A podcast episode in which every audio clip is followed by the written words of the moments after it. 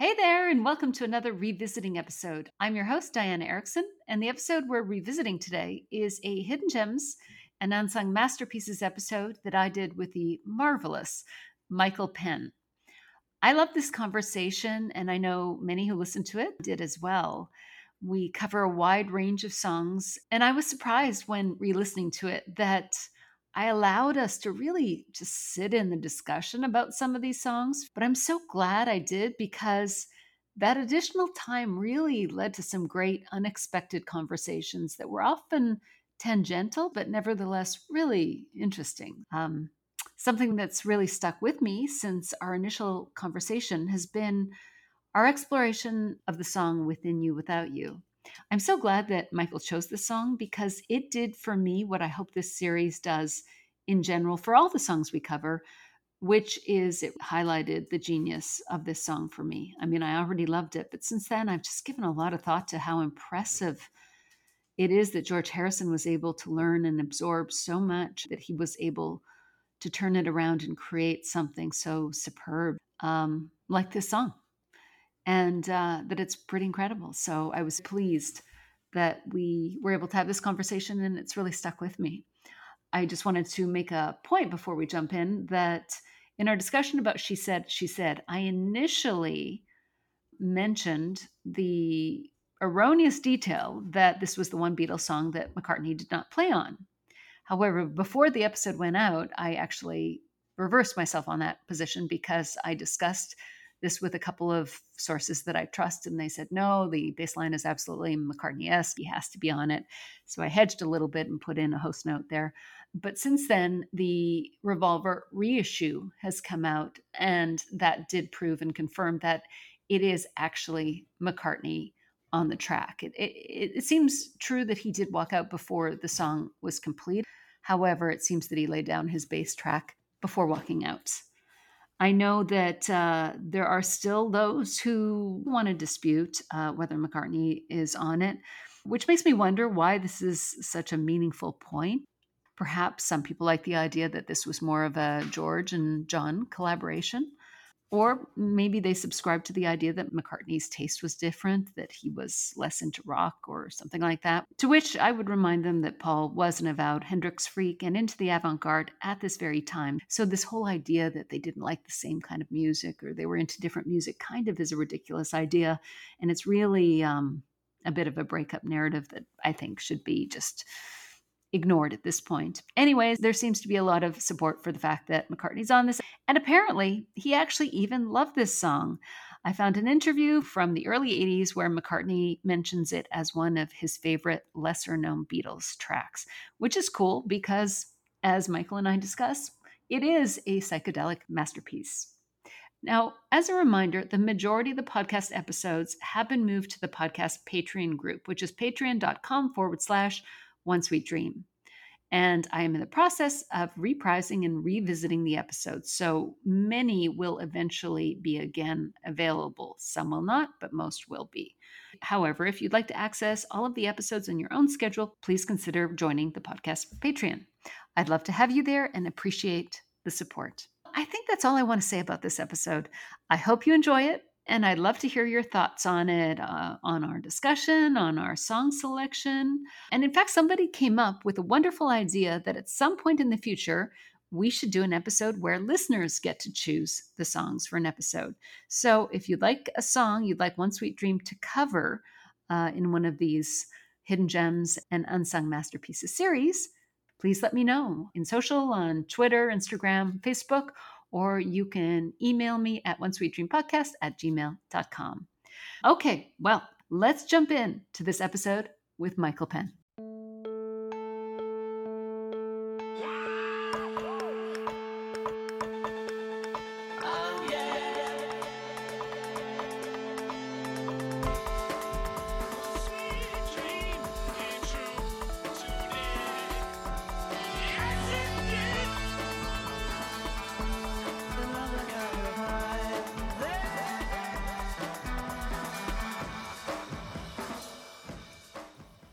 Welcome to One Sweet Dream, a podcast where we explore the dream that was and is the Beatles.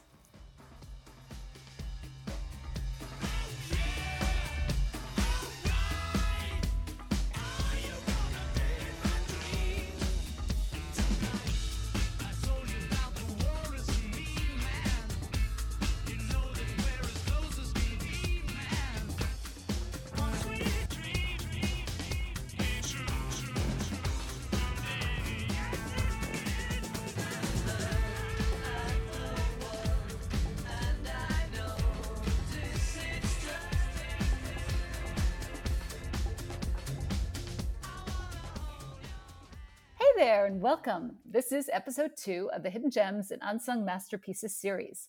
My guest today is the brilliant and acclaimed singer songwriter and film and TV composer, Michael Penn. Michael also happens to be the husband of one of my previous guests, the fabulous Aimee Mann. I was thrilled to have Michael on the podcast because I love his music, and so I was intrigued about what songs would make his list. And so, without further ado, this is Michael Penn.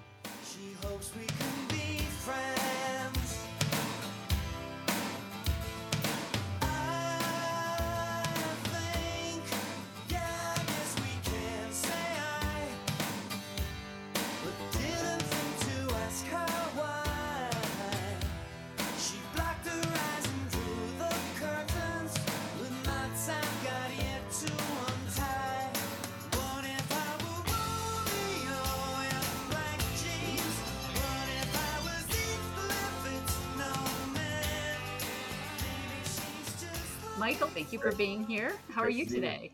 I'm doing well. How are you? I'm pretty good. It's Friday. It's beautiful. So, we're doing uh, a Hidden Gems and Unsung Masterpieces series today, and we've got a dynamite list of songs to cover. Um, I'm really looking forward to this. But before we jump in, I have to ask you about Get Back because I had the great fortune of having your brilliant and insanely talented wife, Aimee Mann, on the show and uh, she was a superstar guest with really incredible insights. People are loving her episode. I oh, loved her episode. Yeah, but she also said to me that although you guys uh, largely agreed with your takes on Get Back, she identified you as the resident Beatles nerd. Yeah. Yeah. Yeah. So, well, you know, I mean, it's like this is why it's a little odd to sort of be even assessing this stuff because there's a part of me that feels like it just it just sucks me back into childhood and and the Beatles were my Pokemon. I mean, what I know yeah. is like you know finding stats on some you know mythical creatures kind of a yeah thing. yeah. So I mean, I haven't. Uh, it, it's been a while since I've like read a book about them or anything, but you know, I I was a nerd for the music for sure for sure. I think, and I also think that you know, as as music evolves, and and those, I, I kind of look at at them in a way. I've always looked at them as this group that sort of established these basic patents that people have then, you know, taken on and used and developed further. And you just you you, you still hear their influence. I mean, it's it's really remarkable.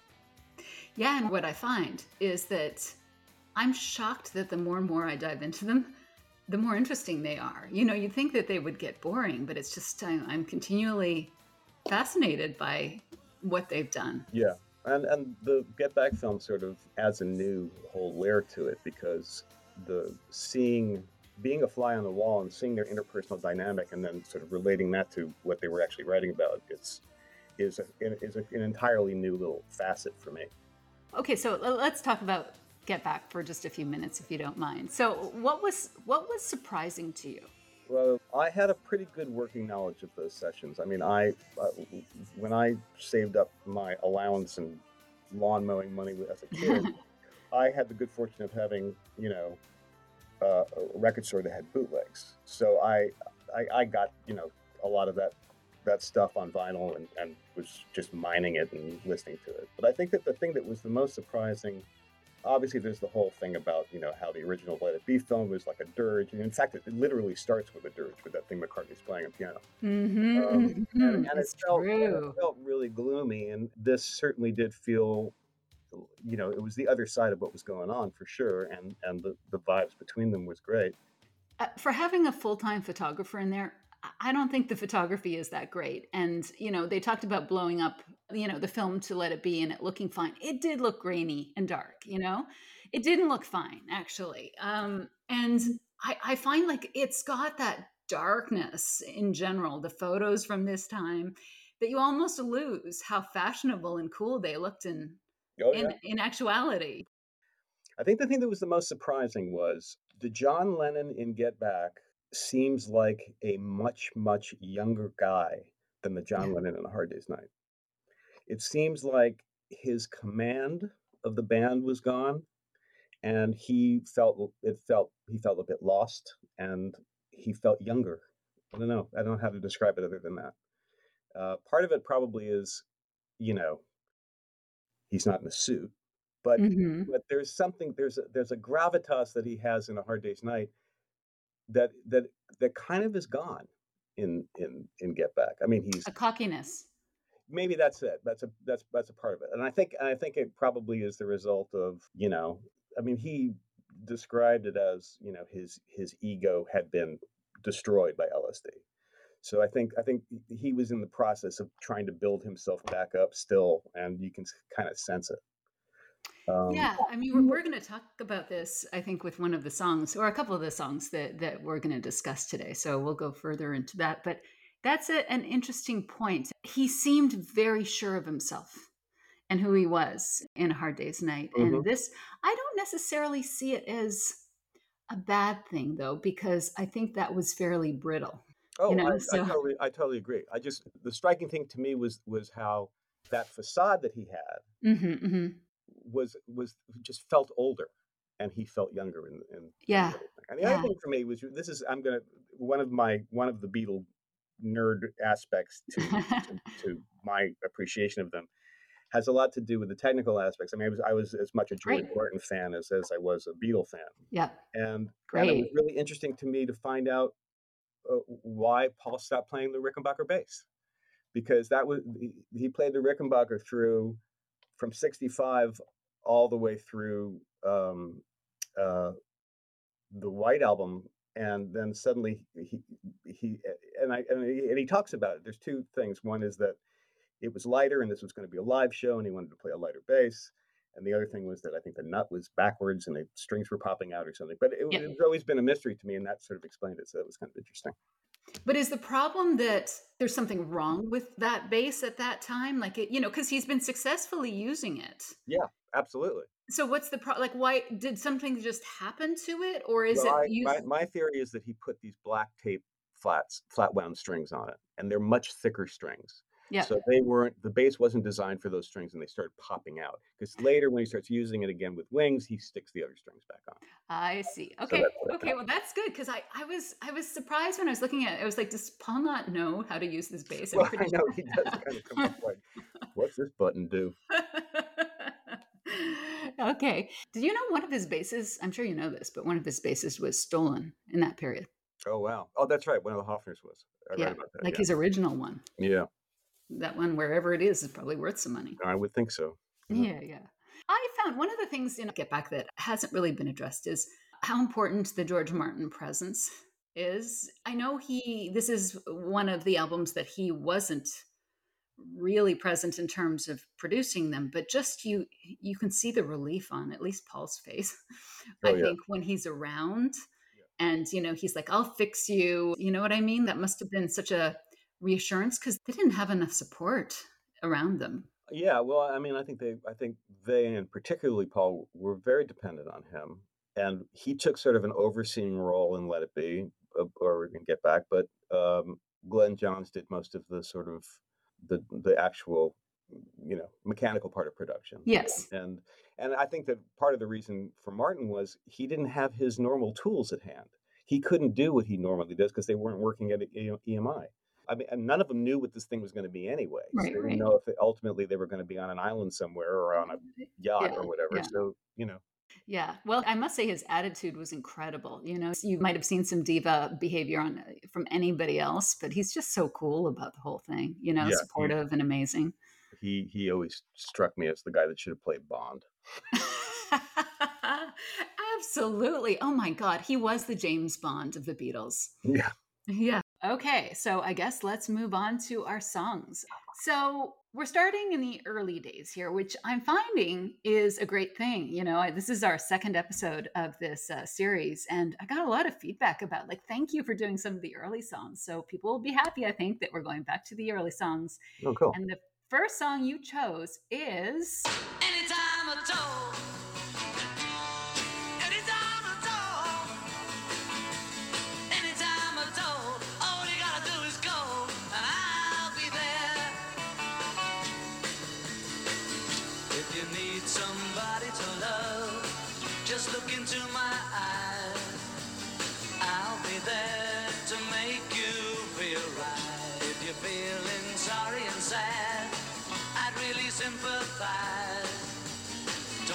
Sad, just call me tonight. Anytime at all. Anytime at all. Yeah, I um I love that song. I love that record. I'll make that distinction. Um, to me, that was their first. Hard Day's Night was their first truly great album, and the I don't know the the song. It's like their early stuff. A lot of what they were writing was sort of twelve bar blues based rock songs, some country western stuff, Mhm. and then they started getting, you know, other influences coming in, like the Everly Brothers and Tamla Motown, and they were sort of finding ways to sort of coalesce all these forms, but give them the power of a rock song. Yeah. And this song kind of coalesces all of that stuff that they had been developing into this new thing. And I don't remember if Lennon dismissed this track because he dismissed it. Yes, he did. many- He, I'm Yes. sure he did. Um, I know he didn't finish it. I know they went into the Mm-hmm. studio, and I don't think he had written the bridge, which is why you have this sort of instrumental section in the middle eight. Mhm. But it's a fucking house on fire. It starts It with is. this sound that I thought I, all I always assumed was, was the drums. On listening to it, I don't think it's drums. I think it's the sound of a door slam because it doesn't. When it repeats, it doesn't sound the same. So it Mm. starts with this this sound of like this just thunderous thing, and then Yeah. it just takes off like a house on fire Yeah. and uh Lennon's vocal is amazing and powerful Incredible. and um and I find it hysterical that the second line he, he- McCartney takes the second anytime at all because Yeah. it's probably out of John's range. Yeah. So Yeah. McCartney yeah. just steps in and takes it. How nice Um, for him to be able to. I'll just write that. He can do it. And it's got these beautiful Rickenbacker 12 string chiming counterpoints and um and it's uh, also it's this isn't this is something that I've never uh, I'm sure somebody's written about it, but when you hear or see the early days of this band, when they're playing the Cavern Club, um, you know, they're a four piece rock band. And at some point, um, they got these Gibson J160 acoustics. And the sound of the early stuff is so driven by those guitars which who who suggested that to them i mean that's that's a studio that's once they hit the studio they got those Mm. and and it's such a part of their sound and it's weird because they're they're an early hybrid guitar that's this i'm, I'm exposing my gear nerd stuff now It's great because you're not going to get that from me. So great. yeah. so they, they, they it's a it's a, it's a, it, it's there were these acoustic guitars that had uh, uh, early electric uh, capacities they had a pickup in them so in order to make that work they made these guitars out of plywood so they don't really sound great acoustically and i think that they probably at least in the early stuff they were running them through amplifiers for some of the stuff at least but the thing about them is that even though they don't sound great acoustically from a traditional standpoint, they're extremely percussive because they don't really sing out like a, an acoustic guitar that has a spruce top with that moves and stuff. So it's they're doing they're they're like with Ringo in the drum section as much as they are anything else, and Yeah. it just, it's just an amazing sound. Um, so that's a big part of this song, and there's also you know their palette of instruments was developing and some of the earlier things that they just suddenly put into songs that just even when i was a little kid caught my ear were like uh what was the song that had timpani? Is it uh what you're doing or every little thing? One of those two have have has a, a timpani in it and this song has piano they didn't use a lot of piano in the early days Mhm. and so the piano is doing these counterpoint based things and and and it takes the middle eight section and it's it's i just think it's a, an incredible song that's to me it's like that's the dna for all jangle pop all Yeah, yeah, know, yeah. British invasion like this is the proof coin of that style of music and i love it Yeah. Yeah. The, the Beatles were like little magpies. Like every time they found something new, like a mm-hmm. new sound, a new new instrument, they would bring it and try it, you know, Right. which is great. It is notable for that shot of adrenaline. You know, the early songs really have an energy Yeah. that the later songs don't necessarily have. You know, I guess things progress, but eh, there I, there's something so addictive about that adrenaline. I honestly think it's the combination between John and Paul's energy sort of buzzing between well, it's not just the two of theirs, but all of their energy buzzing, but I'm just thinking about the their um their vocals. Yeah. But it's just it's so exciting. Yeah. Well, I think, and I think that the change happens sort of concurrently with with them not being a live band Mm. and going Mhm, more into mhm. the studio and developing stuff there first because because it it's the energy is is part of what their stage show was, you know, and really playing off each other. Yeah, and I think you hear the energy, the excitement of, you know, being young and excited about this whole thing too. I Yeah, mean, it's just incredible. It's incredible. The impact of both their voices is really interesting. I think I read that this was out of John's range, but Paul does jump in uh, there. And it actually has an impact because this is John's story, but Paul kind of supporting him makes it to me, the listener, sound like he's really saying, yes, he does. Believe him. And Yeah. it's kind of like they're a force, you know, like I believe the two of them. Yeah. And, you know, they're kind the of, wingman. yeah, exactly. And it's kind of like she loves you. You get the sense that they're young best friends that are kind of supporting each other and it's fun. Like I get why the Beatles as a unit was so intoxicating. You know, it's just there's something that about the power of them together. I sometimes get the sense that they're actually speaking to each other, like playing to each other. I don't think the songs to each other, but I can hear them kind of smiling to each other when they're doing this kind of thing too. Totally. Yeah. And uh, I think, like you said, John's voice, John's voice and mannerism is notably different. To your earlier point, that this is a very confident, cocky John with a raspy voice, and it's very cool. And I find this John as genuine, as I know he probably would place more value. I know he definitely placed more value on his later songs, but I don't know. These songs to me are so deeply felt too. Oh, you yeah. know? Well, that's the thing. I mean, their early stuff, even though the lyrics are very simple, Yeah. um, they're often just um, uh, declarative statements. Yeah. You know, individual little declarative statements Yeah. in, in, in talking to a girl or, or Mhm. you know whatever. The the best of that stuff, it's not all of it, but the best of that stuff, you could put up against the Great American Songbook. I mean, they're simple, but they're love songs and they're great, and they always had heart and they always had wit. Yeah. Um, but I don't know. That, that- you know that changes, I guess, post Dylan. But they they started doing some interesting things with the form very early on to me. Yeah. And I think this song is interesting too because it actually showcases the very lovely side of John, you know, a very sympathetic side of John. Like to me, this sort of straddles between being a romantic song and a friend song, you know, because I guess he's saying that he will be there for this person no matter what, and he wants to be the one that she calls.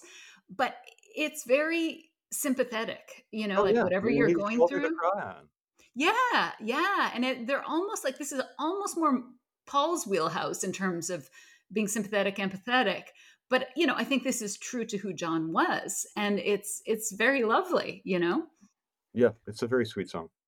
yeah, and I I actually like the little middle eight that is just instrumental. You know, I, I know I read that they didn't have time to finish it, but I actually quite like it just being. You know, it, I don't I don't know.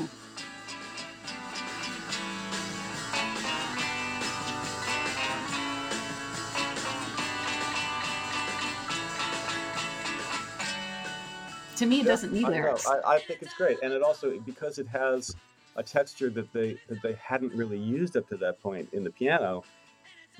It's just it's just a sign of development that that that um, uh, makes a statement to me that they're they're using the studio now. They're starting to like think about that kind of stuff, or at least George Martin is pressing them to think about that kind of stuff. Yeah. Okay, do you have any other comments about this one? you know of, of, of, of the of the songs that sort of started that that sound that they made i like this record better than i should have known better i like this record better than a hard day's night the hard day's night is still based in a 12 bar blues form this is Mhm. new this is like Mm, this is like mm. using folk elements but giving it a, a really powerful beat i mean it, it's i think it's great Progress. Cool.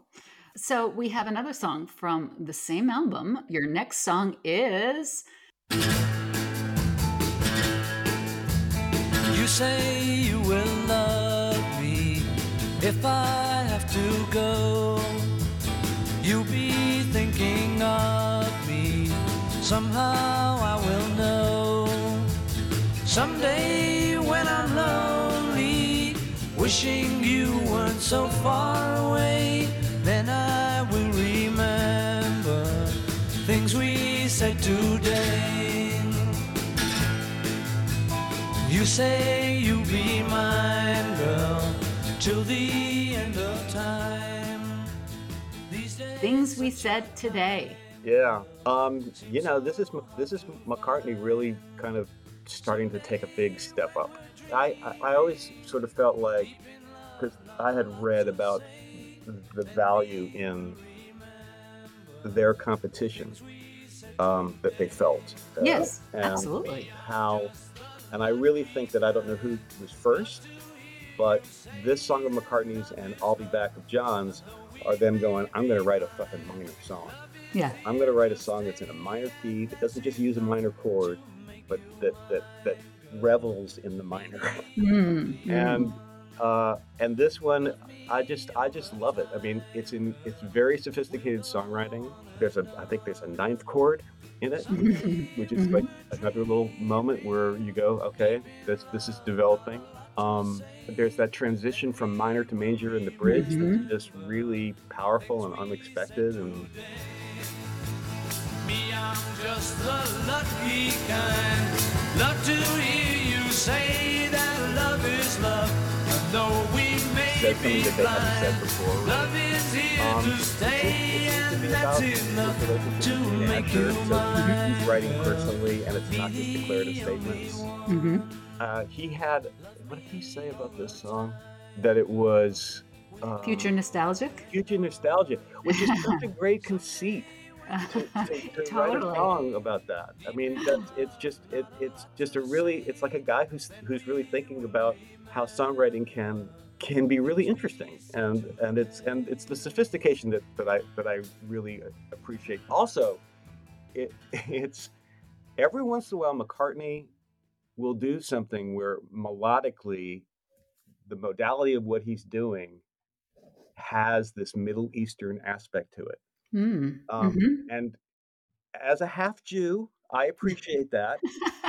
Um, eh, but he's got it in a few songs. Fixing a Hole has it. Your Mother Should Know Mm. could be a Mhm. Klezmer song, as, much as, as much as it's t- you know uh, Tin Pan Alley or whatever uh, it is. But yeah, he's got he's got this this thing that happens sometimes that, I- that I really appreciate. what about those were the days? Is that? I don't think he wrote that. No, he didn't. But just he he championed that one. Oh yeah, know? I mean that's absolutely has that vibe. Yeah. I, I think this one's really interesting. Like, I, I actually, I'm loving this series because it makes you really Right. dig deeply into these songs. And I was thinking, to me, this is such an, like, this is a really complicated song because it almost, the sound of it almost sounds like a cautionary tale. Uh-huh. You know what I mean? Like, it, it's interesting because it sounds, um, sounds a little bit sinister or, you know what I mean? I guess it's the minor part of Yeah. it Yeah. that it's, um, it almost sounds like it's a warning. You say you'll be mine, girl, till the like that's how it sounded to me almost. Even the things we said make it seem like that's where it's going.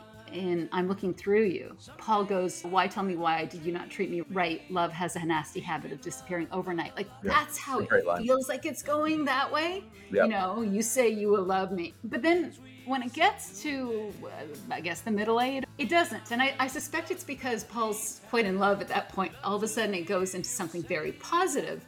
And when I actually looked at the lyrics and thought about it, it was like, it doesn't totally make sense, this song, you know? It's, I'm not quite sure why, when they're deep in love, they're going to be thinking about things that they said today.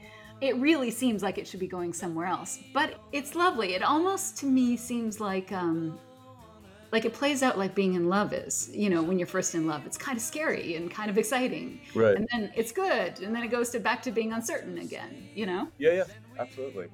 Yeah, or I mean, I I- think there's a, a number of ways you can sort of read it, and um, the question is, are the people who are reminiscing about the things that they said back then, are they still together? I guess that's the question.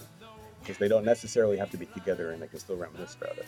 So I don't know whether Yeah. he was seeing the end of the relationship or wondering about the end of the relationship, and any of that sort of was in there. But Well, that's the thing is it's like he sees the element of danger, I guess, because you know they're not together. You know, you'll be thinking of me somehow. I will know. You know, it's this. He, there's this sense that they're going to be apart, mm, yeah, and you know what I mean. So it's almost like he's thinking through, like, is this going to work? And then I guess he want, wants it to because in the next se- section it's very, um, very positive. You know, deep in love.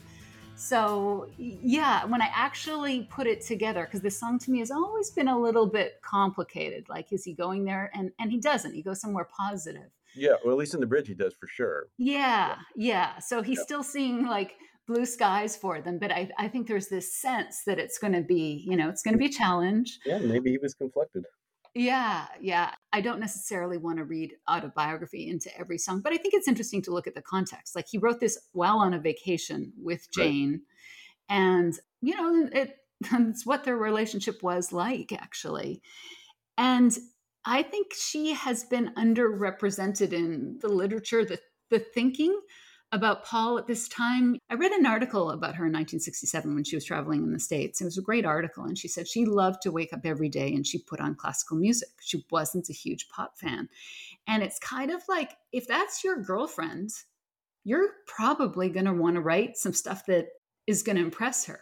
You know, Right. so, so, you know, it's probably why Paul is trying to integrate some of this stuff into his writing. You know, he said that he was really excited, like to share his new baby, which was his new song, Right. with the rest of them. And I got to think that, like, apparently Linda loved rock. And so, you know, it's just like you, you're kind of thinking of your audience. Absolutely. And and I also wonder if musically, I, I, I have to check this, but I know that um, back to the Middle Eastern aspect of it, there's there's there's some kind of there's some kind of similarity to to Sunrise Sunset, the the from Fiddler on the Roof, which hmm was '64, and I'm wondering if that entered in too, because because I'm sure the Ashers were hip to Broadway theater music. Oh, yeah. That's true. He was willing to be educated. Yeah. Uh, and led by the, the Ashers. The Ashers, the impact of the Ashers, I think, has been underexplored. Absolutely. Yeah. There is, when you look at a lot of Paul's really, really famous songs, there is an element of exuberance or positivity and nostalgia in them, you know? And I always wonder if this is an element, like even the fact that he's attracted to that kind of music, I wonder if that there's an element of his mother's death being sort of in like there is a slight sadness to Paul that is not necessarily on the surface of his personality hmm feel like a an aspect of his personality that shows up in his music. Yeah. No, for sure. I mean, this there's, idea of loss. you know, there's there's there's sadness and loss to both those guys, and they and it both and it comes out in different ways, but it comes out. Yeah, sure. I, I remember uh, reading a, um, a quote. I wish I could find it again from Barry Miles, who just said that that John and Paul were in part connected by sadness. Right. Which you know, I don't know if that's true or not, but certainly this element of loss. Yeah, definitely. Okay, so uh, anything else to say about this? It's just it, I think it's you know one of one of their best early early tracks. You know, Dylan did a cover of this. Did he? He did. Wow, that's interesting. Do you think it's Dylan inspired? Um, Paul was on to Dylan before John was, so it's possible. Yeah. Um, you know, it wouldn't surprise me because because you know the idea of I don't know. He's probably thinking more about lyrics. I mean, you know, future Yeah, yeah, nostalgia yeah. as a as a general concept is is thinking about lyrics. Yeah. know? There's an album called The Art of McCartney. And um, he did Things We Said Today. And I, I listened to it in preparation for this, and it is awful. Oh God. it is unlistenable. I mean, I'm sorry, people, if you like it. I find it unlistenable. Oh, that's too bad. You see, you'll be mine, girl, till the end of time. These days, such a kind girl seems so hard to find. Someday, Okay, so the next song that you selected was. She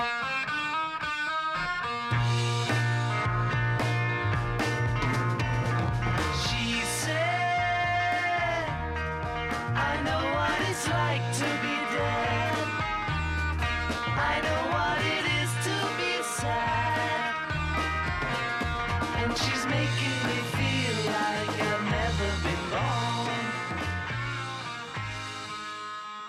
She said, she said from Ah, Revolver. yes. Yes. So yeah, so I think I think that I probably told you that um, in my teens I was definitely a jean jacket, Um, yes. and uh, one of the reasons why I think was that while Paul was developing his sophistication in songwriting in one direction, John was developing a sophisticated songwriting in another direction that, that is particularly sort of attractive to musicians, I think. And it has to do with this song as well as like Rain Mhm. are they they float without a groove. There there there's there's something going on with with the way he wrote these songs that inspired Ringo to to play almost like a classical percussionist Mhm. and um, it's an amazing song and it's uh, it's really radical and inventive structurally and he Ringo is playing over the bar lines and it's it's creating this spine that just kind of floats all over the place um, there's an there's a point where you know it's going on in 4-4 and there's a bar of 2-4 so there's a weird time shift in it Mhm. and it just really appealed to me and, and sort of was was one of the hardest rocking songs they they ever did the sound of the guitars on that uh, track is just remarkable and you know lyrically it's it's a bit of a goof a- you know it's Uh-huh. it's you know a, a peter fonda line or whatever that story is Yeah. um, but it's just it's just a magical track and it and it's it, it and rain are sort of of a piece to me You know, it- it's an interesting element to Lennon's writing. His way of writing benefits from allowing other people to contribute to his music. Like, you know, so many of his songs are elevated by the group contribution in in some ways in in the way that McCartney's aren't. And sometimes I wish that McCartney had allowed a little bit more or maybe they're not as open to interpretation. But things like um, you know, Strawberry Fields or I Am the Walrus or um happiness Well, is a warm gun yeah.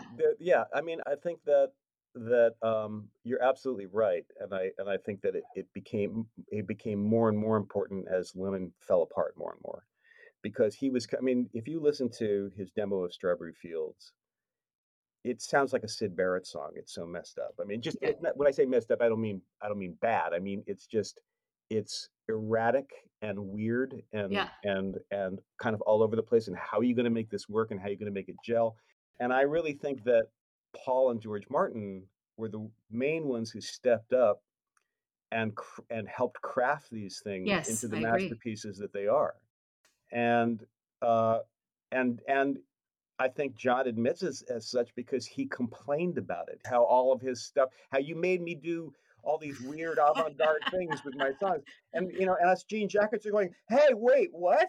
We, we thought you were responsible for that." So it's, it, you know, that's the goes. yeah. No, I think that's right. I mean, and, and but I think that's why John complained about them, and that's why I think he wanted to move away from the use of George Martin, yeah, and and you know um, didn't want Paul to be so influential because I think it made him insecure. That you know these are my genius songs, and they're not completely me. Yeah. But you know he brought something so original and amazing. Like that's the thing is, I wish I wish that Paul and George got more credit for these songs, but also it doesn't diminish John. Oh, not at all. I mean, he, you know, whether he whether he later disowned it or not, he said yes at the time. He liked what was happening at the time. Yeah. Oh my God. And damn, he should he should be impressed with himself for inviting that level of creativity and thanking God that Paul and George, you know, stepped up and were so willing to play. Yeah, yeah, absolutely. And the playing is just fantastic on all of that stuff, and, and so inventive. So inventive. Yeah, on George Martin, like George Martin should get a lot of credit on some of John's incredibly famous songs, you know? Yeah, I mean, Yeah. George Martin strikes strikes me as the kind of guy who who would be absolutely fine just knowing that he did it. Yeah, thank But, you know. Yeah. But I mean, something even like a Day in the Life. I mean, I don't like reading that it's a John song because that is like the ultimate collaboration between the two of them, you know? Yeah, And that and we can work it out. Yeah, those yeah, those two. yeah. Uh, and how sympathetic does Ringo have to be to be able to deal with John's erratic time changes and do it amazingly? Oh, just it's just remarkable playing. I mean, it's truly, truly amazing. Yeah. You know, I want to say something about being a jean jacket. I mean, you know, as I said to you, like people that actually can recognize they were jean jackets and have, you know, progressed, I think are the greatest because you have to be so open minded. But also, I don't want to not continue to give John all the credit in the world. Oh, It's just, you know what I mean? Like it, it, uh, you know, I think sometimes it's viewed as, well, you know, you're being biased towards Paul. It's like, no, I want to give Paul credit and I want to make him an equal part of the story. But let's also bring some other parts of John to the forefront, you know? Well, I think I think the whole I think the whole you know up to Rubber Soul when he was really truly leading the group. You have to. He has to. He he's he's the predominant person. I mean, to me the to me the the the the the delineation point for me is is yesterday because I think I think the success of yesterday freaked him out.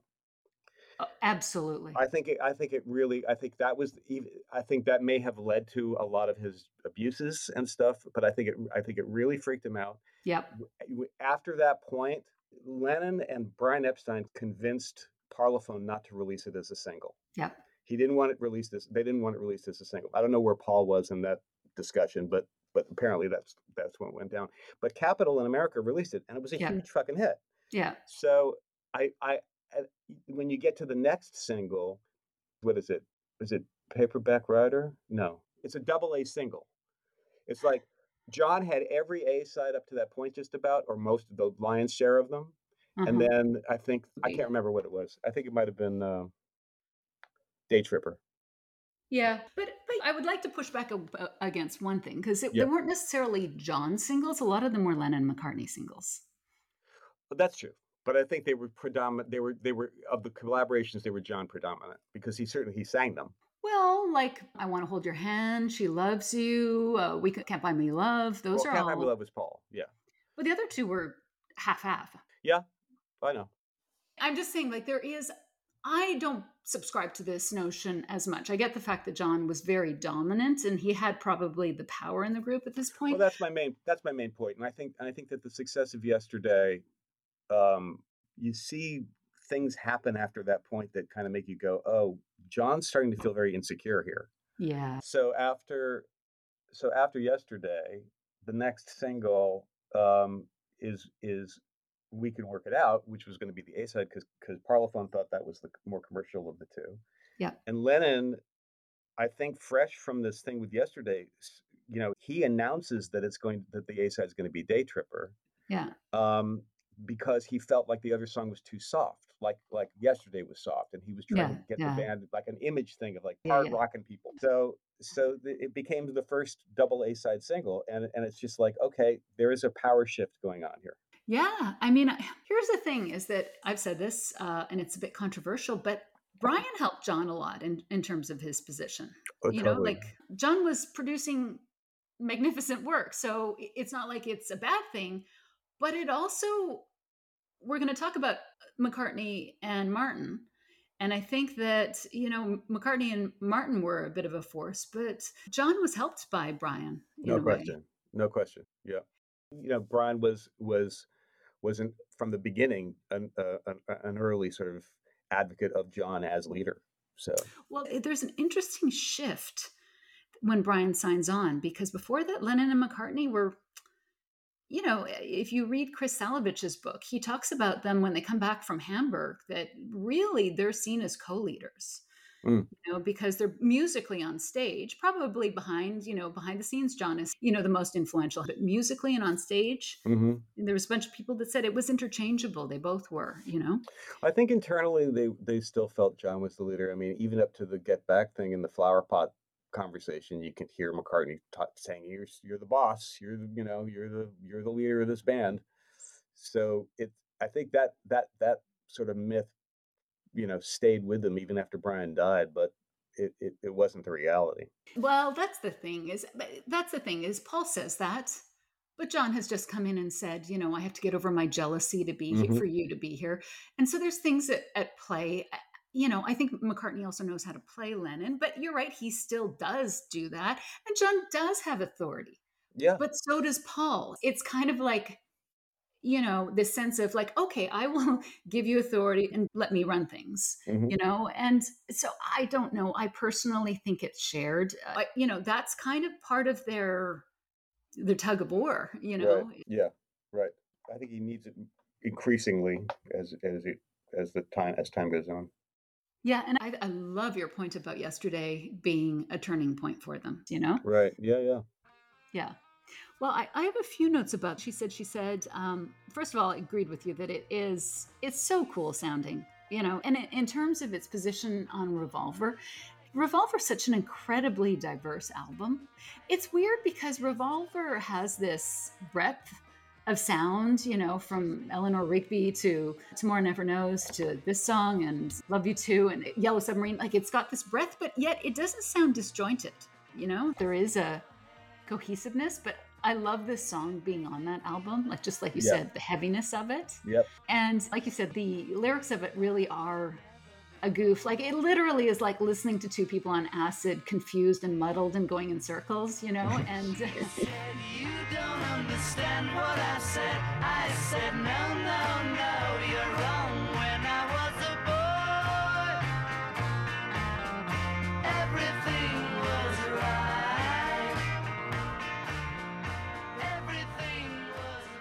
but when you're listening to it and you're younger you're just kind of like i don't know what they're talking about but it sounds cool it just sounds different and it sounds interesting you know Totally. Yeah. Absolutely. And I mean, just on your point of Revolver starting to sort of have these songs that sort of take on really, really distinctive identities, and yet it all sounding cohesive. To me, that's mm. like that's like the great aspect to to their psychedelic period because to me what psychedelia really was at least in their hands was eclecticism and you could be a 1920s english music hall you Yeah. could be a, a, a grungy electric rock powerhouse you could Yeah. be um, you could be anything and it was cool um, and you can do that if you have an identity if there's if there's a through line of an identity you can do that all on one album and that's what they started to do. And why does it sound less cohesive on the white album do you think?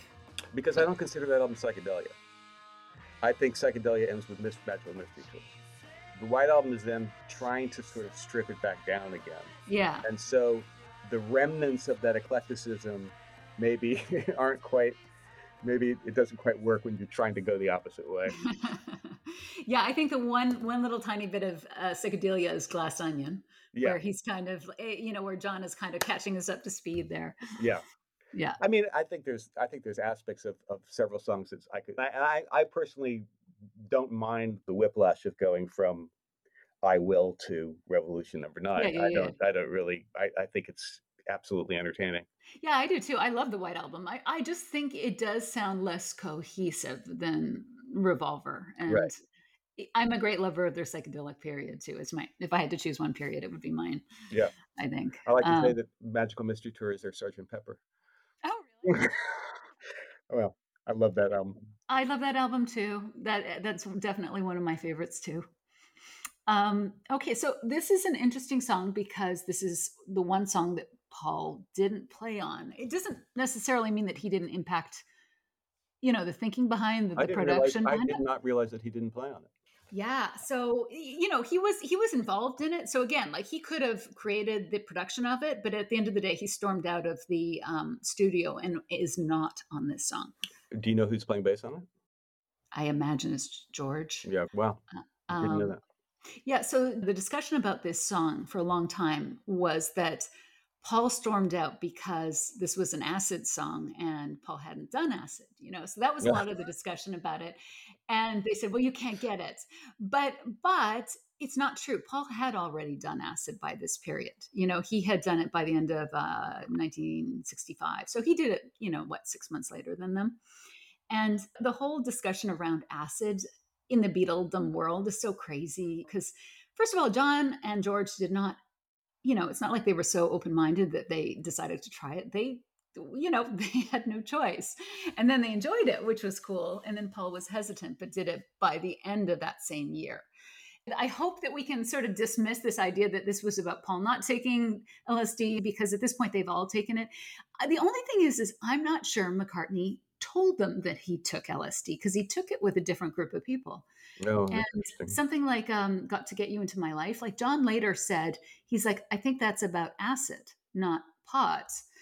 And I suspect it is. I mean, it sounded like they, they had been doing pot for a couple of years, and you know, it's it's not like Paul's trying to get that into his life at that time. It sounds like it's more about acid, you know, another kind of mind and all that kind of stuff. And so that's not the issue that's going on with this song. Now, in Get Back, when John and Paul are having this secret conversation, which is very long, and it's not between them, it's a number of people, but they mention this song and it as an example of when Paul had been too forceful with his production. Oh, interesting. Yes. And it's interesting because I don't know if you read this, but this is one that George helped John finish, Huh. not Paul. And so what happened is um, George says this I was at his house one day, this is in the mid 60s, and he was struggling with some tunes. He had loads of bits, maybe three songs that were unfinished. And I made suggestions and helped him to work them together so that they became one finished song. She said, She said, the middle part of the record is a different song. So that's pretty interesting that, um, you know, basically this is a, a bit of a Harrison Lennon song. Um, and that it's the one song that Paul doesn't appear on. And I think that it reflects a little bit of issues that are going on between Lennon and McCartney at the time. Like this is actually one period that I'm going to delve into is 66, 67, because eh, probably starting with yesterday, frankly, mm. because we know that John had a huge issue with Eleanor Rigby, you know, that Paul unveiled it in front of a group of people and was taking suggestions uh, from whoever was there, Pete Shotton, Ringo, you know, and that deeply wounded John. He talked about it for the next 10 years, you know, that wow. I was standing there and he didn't ask me to. Like, it, it, you know, I think it wasn't honoring to their partnership in John's eyes. Right. And so in this one, for some reason, he's not reaching out to Paul and George stops by. It's not like he asked George, but George stops by. And I suspect there was a little bit of an issue between, like, I'm not sure why McCartney didn't go to Lennon for help with it. I don't know. But mm. there's something going on between them. McCartney's running around in the avant garde scene. Right. You know, Lennon's at home doing his acid exploration. And I don't necessarily think that's a bad thing. You know, I think it's interesting that Lennon was going internal. Well, going internal is one thing. As he described it, he was eating acid. yes, yes, yes. Well, so, that's a problem. He was macro macro dosing. yes. Yeah. So I think, and from, I mean, my memory is I'm old and addled, so I don't remember the the, the stuff that I've read in the in my youth, but I, I do know that that he described it as it was a he did so much acid that there was a complete destruct, destruction of his own ego and that he had to be I think Pete Shotton was one of the guys who came over to help build him back up, like right. play him his own records and go, see how great you were. Yeah. I mean, you know, that's a bad trip that he he found himself. In. Yeah. Well, again, it's too bad because at that time, uh, they were actually finding that LSD was incredibly helpful for depression. You yeah. know, I've, I've heard some uh, some psychiatrists talk about this that were actually practicing at that time, and they said it was so exciting, and then it became popularized, and it became delegitimized. Oh, yeah. And so, That's you know, coming back though. Yeah, yeah, with all the microdosing. And yeah. so I think that intuitively, like it was probably a good thing for John for a while, but like you said, he went way overboard, yeah. you know, to the point where he sort of lost himself. Well, I also think and I also think that that that it's it's something that can exacerbate issues that you already have and and if he if he had any kind i know Aimee believes that he had serious mental health issues i think everybody does so i'm not, yeah, I'm, yeah. i don't give him any particular point for that but but right. i think but i do think that that if you have um if you're if you're already tender yeah. and you have bad experiences with something that powerful that that can do a lot of damage it can do lasting damage and and i think it did do lasting damage for him yeah, well, especially not while being treated at the same time. You know, Yeah. like he w- he was self medicating and then didn't necessarily have someone to help him through it. That's you know? right. And, but he winds up with Janov uh, uh, ultimately, and that I mean that's the thing about Lennon is is that that that way beyond uh, the other Beatles, well, at least beyond McCartney, he's he's he's extremely astute about his own psychology. I love that. He's so uh, he's so open to an exploration and so Absolutely. willing, you Yeah. know? Yeah. Yeah, no, I love that about John. Um, Paul's almost the opposite, like he doesn't want to go there. Yeah. You know? Yeah. I'm sure it would have been good for McCartney to do these things too, but I think that Lennon had a greater wound, I agree. you I know? agree. Absolutely. Yeah. But also in the way that this story's always told, Paul's kind of seen as not being cool for having, you know, jumped in. But like he's writing yesterday, he talks about being afraid of fucking up a good thing, basically, you know, Yeah. messing up. And he also mentions that he never wanted to go back to the period of hurt from his his mother. And I think that's kind of like in the lyrics, Paul talks about his mother so much. Yeah. And I think that's been a little underestimated as being part of McCartney's psyche and maybe why he doesn't want to go there. You know, Well, he doesn't. Maybe he doesn't want to go there in conversation or in interviews or in, in public, but maybe he goes there in private. It certainly it certainly comes out in his art for sure. whether or not he's conscious of it, it's Yeah. coming out. Absolutely. But in terms Yeah. of their in terms of their childhood trauma, what I think what I think Paul, the ramifications for McCartney were, you know, Lennon was middle class. Lennon had Lennon's family had dough, even though even though his mom was living elsewhere and his Yeah, father yeah, was nowhere to be found. That he they lived in a good part of town. Yeah. And McCartney was way more working class. And when his mom died, she was the primary breadwinner Yeah. and he- and he was scared that they weren't Yeah. going to have any money and i think that developed in him a work ethic that lennon didn't have and that was his drive and that continues to be his drive the fucker's out there doing a tour now i mean it's like he's just he's just driven you know Yeah, yeah. Yes, an insecurity, a money insecurity that I think has never left him. And he's talked about that recently, you Mhm. know. But there is one other element too this idea of rising in station. oh right You know, both the parents apparently believe that, that Right. working hard could elevate them. And Paul, being super talented from youth, apparently they identified that he could take them out of their situation. wow. And so I suspect when she it's died, it's a very heavy burden Yeah. that you know she dies and when he's gotten awards he's said that he's still kind of trying to say is this good enough? You know Yeah. did i did i deliver? Right. You know? And so yeah it's a very heavy burden. Yeah. but this is a fantastic song and i love it. And john this is just like john coolness at his best. Absolutely you know when you were talking about john was going in a direction that that musicians love what was that? Was it just going in an original way or Yeah, how would it- it's it's the uniqueness of the of the rhythm of his songs in that period, and it's the uniqueness of them structurally, because in the case of Rain and and and she said she said, there's a pulse that runs through the song, but Yeah. Ringo's ignoring it, and John's ignoring it in the way he's strumming his guitar, and so if you divide a song up into bars, they're not like the, these bars are the rhythm section is kind of carrying over the bar lines so they're not like Mm. landing down on the beginning of Mhm. every bar and so it it just creates it creates something that's really really unique and it sort of becomes in a lot of ways you know his more experimental stuff um, starting with those two songs and then moving definitely through strawberry fields and and and walrus it becomes the the sort of the, the template for a lot of progressive rock in the 70s of, Mm. of like dealing with odd time signatures, dealing with Mhm. ignoring bar lines, that kind of stuff. So it's it's it's it's very inventive. I find that I always like if I'm going to walk, I generally like John songs. They just have a a rhythm. Yeah. Where was McCartney developing, and is this the Baroque pop you were Well, talking about? Or and, and his sophistication comes more in. He sticks with more more traditional structure in terms of basic verse, chorus, bridge, verse, chorus, that kind of stuff. Um, but his boundary pushing is more in melody and in and in chords, and he's using more sophisticated chord changes. John starts to revert back to 12 bar blues stuff. I mean, and to the point that he actually does a 50s album because that's where he feels the most comfortable, where McCartney is constantly stretching himself in those areas.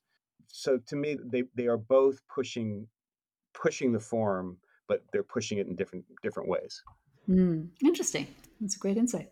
A quick host edit here. I delve more into the issue of who played bass on She Said, She Said. It seems like there is a very strong case to be made for McCartney actually being the bassist on this song. It seems likely that he laid down the bass line before he left the session, and this is the bass line that was used on this recording. I've been informed that the bass line is almost unmistakably McCartney esque, and none of the other Beatles were listed as having recorded an additional bass track. And so McCartney's account that this was the only track he never played on may be erroneous. And it may be connected to the fact that he walked out of the session before it was over. That part seems to be true. So, this could be two myths busted about this song. First is the idea that McCartney does not appear on this track. It seems likely that he actually does. Second, the idea that uh, the basis of their argument stemmed from who had taken acid and who hadn't. At this point, we know that they had all taken acid, so it's unlikely that that was the source of any kind of argument between them, and it was more likely something to do with the production of the song. Anyway, back to our discussion. Okay, so uh, moving on here. This is uh, a pick of yours, and it is The Family Way, movie and soundtrack.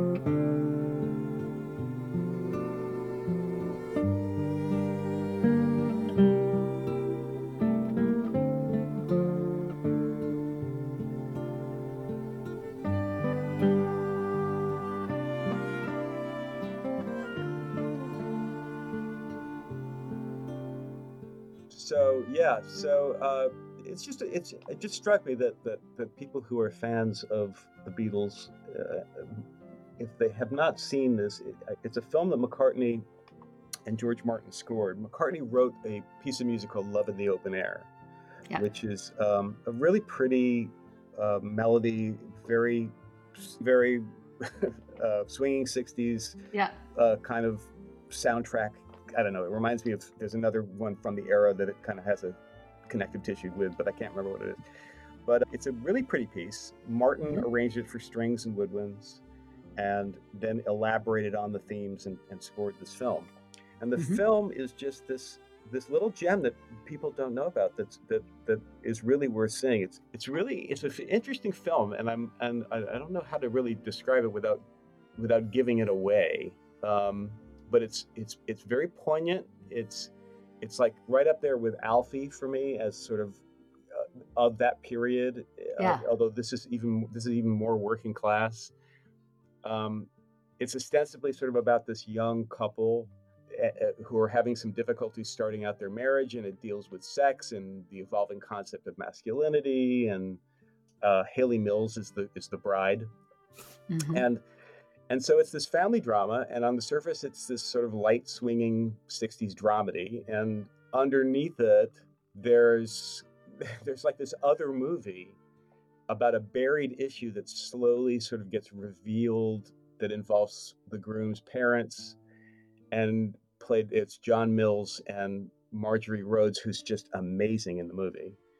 Um, and and I don't want to say what this buried sub movie is, but, but I do wonder if something about it resonated with McCartney. But it's definitely worth saying. You know, this actually was an issue between John and Paul that Paul did this, right?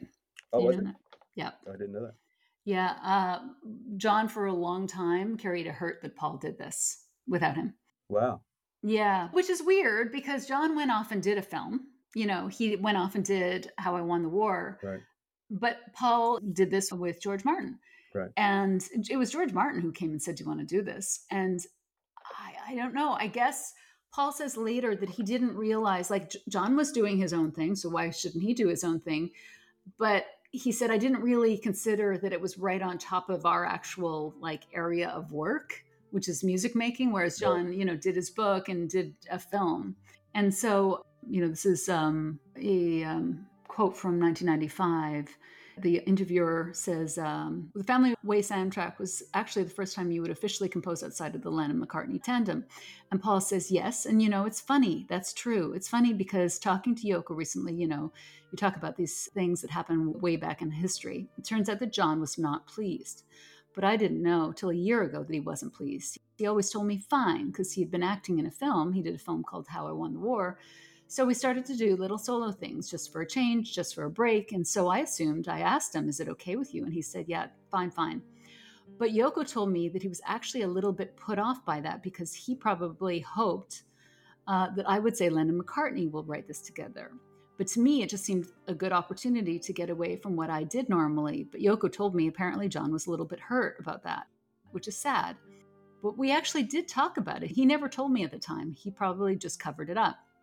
And then the interviewer says, because that was the first time we could read music composed by Paul McCartney. And Paul said, Yes, that's right. For me, it was very interesting because it allowed me something on my own. Like women these days want to get away from their husbands, get a life of their own. It was a bit of that. Because with the Beatles, it was a bit like a marriage. It was quite good just to get away and do something on my own. I think if I'd known John was disturbed, I would have just asked him to join me. We could have done that. Mm. And when George Martin talks about this, writing the score, he, you know, he talks about the fact that Paul agreed to it and then was avoiding it like the plague.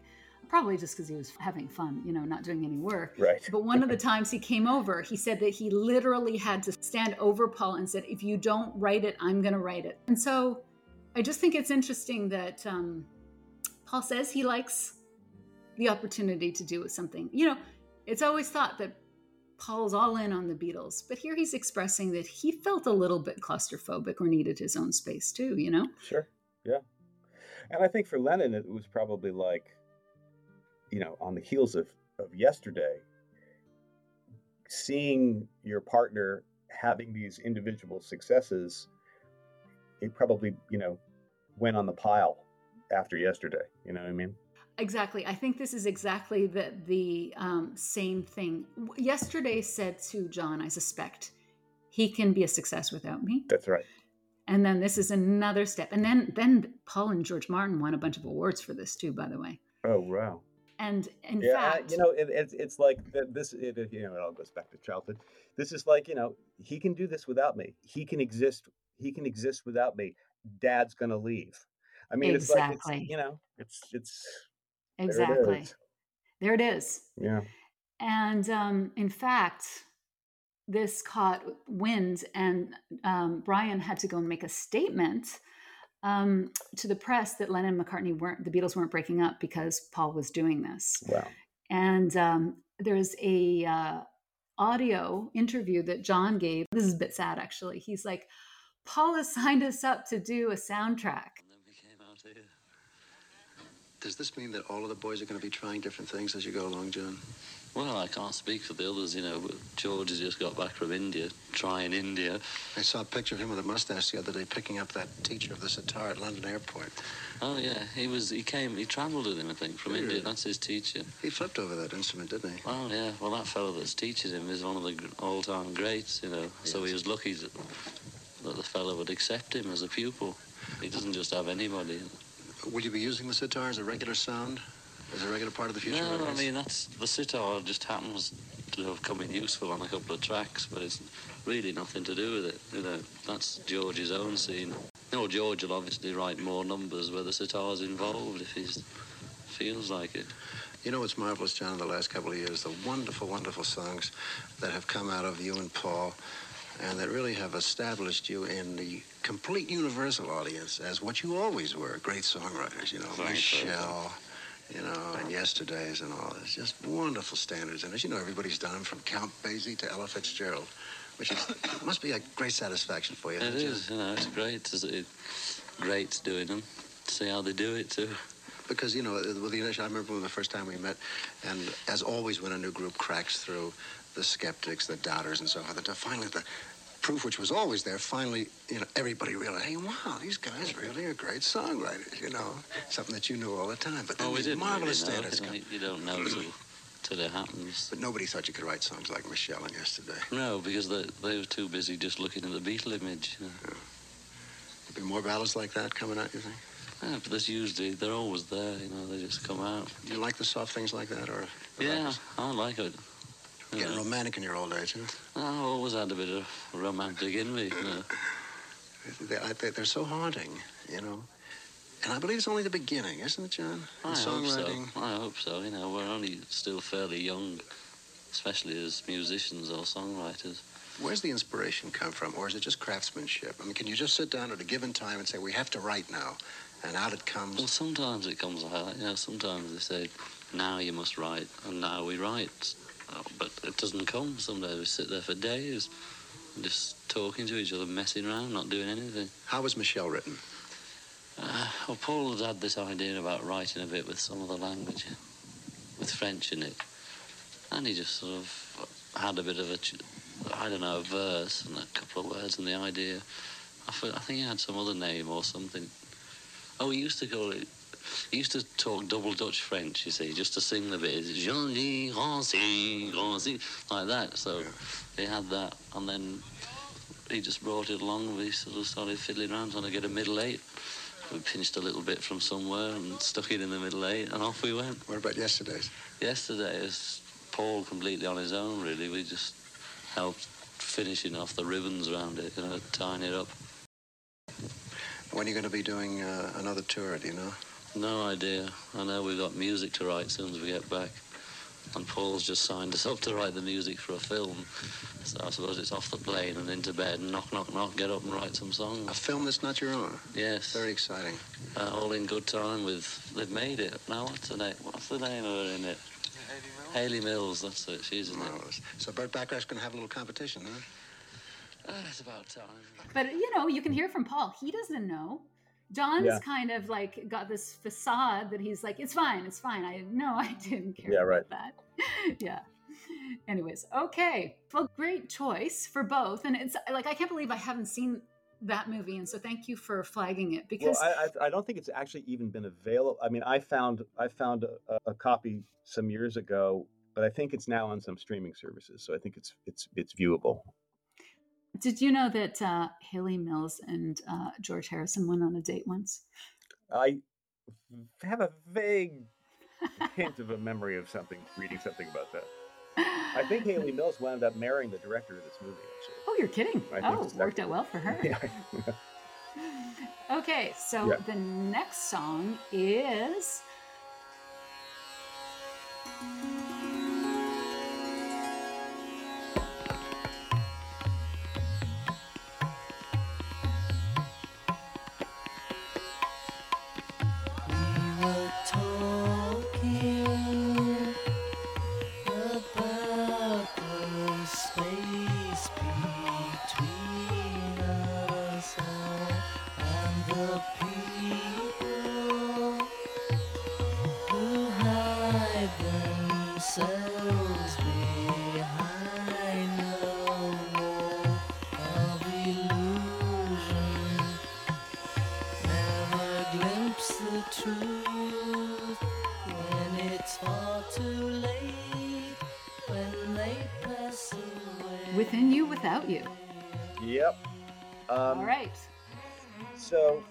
people who skip the Indian track when they listen to Sergeant Pepper, this thing is Mhm. a masterpiece, and you should really give it a shot.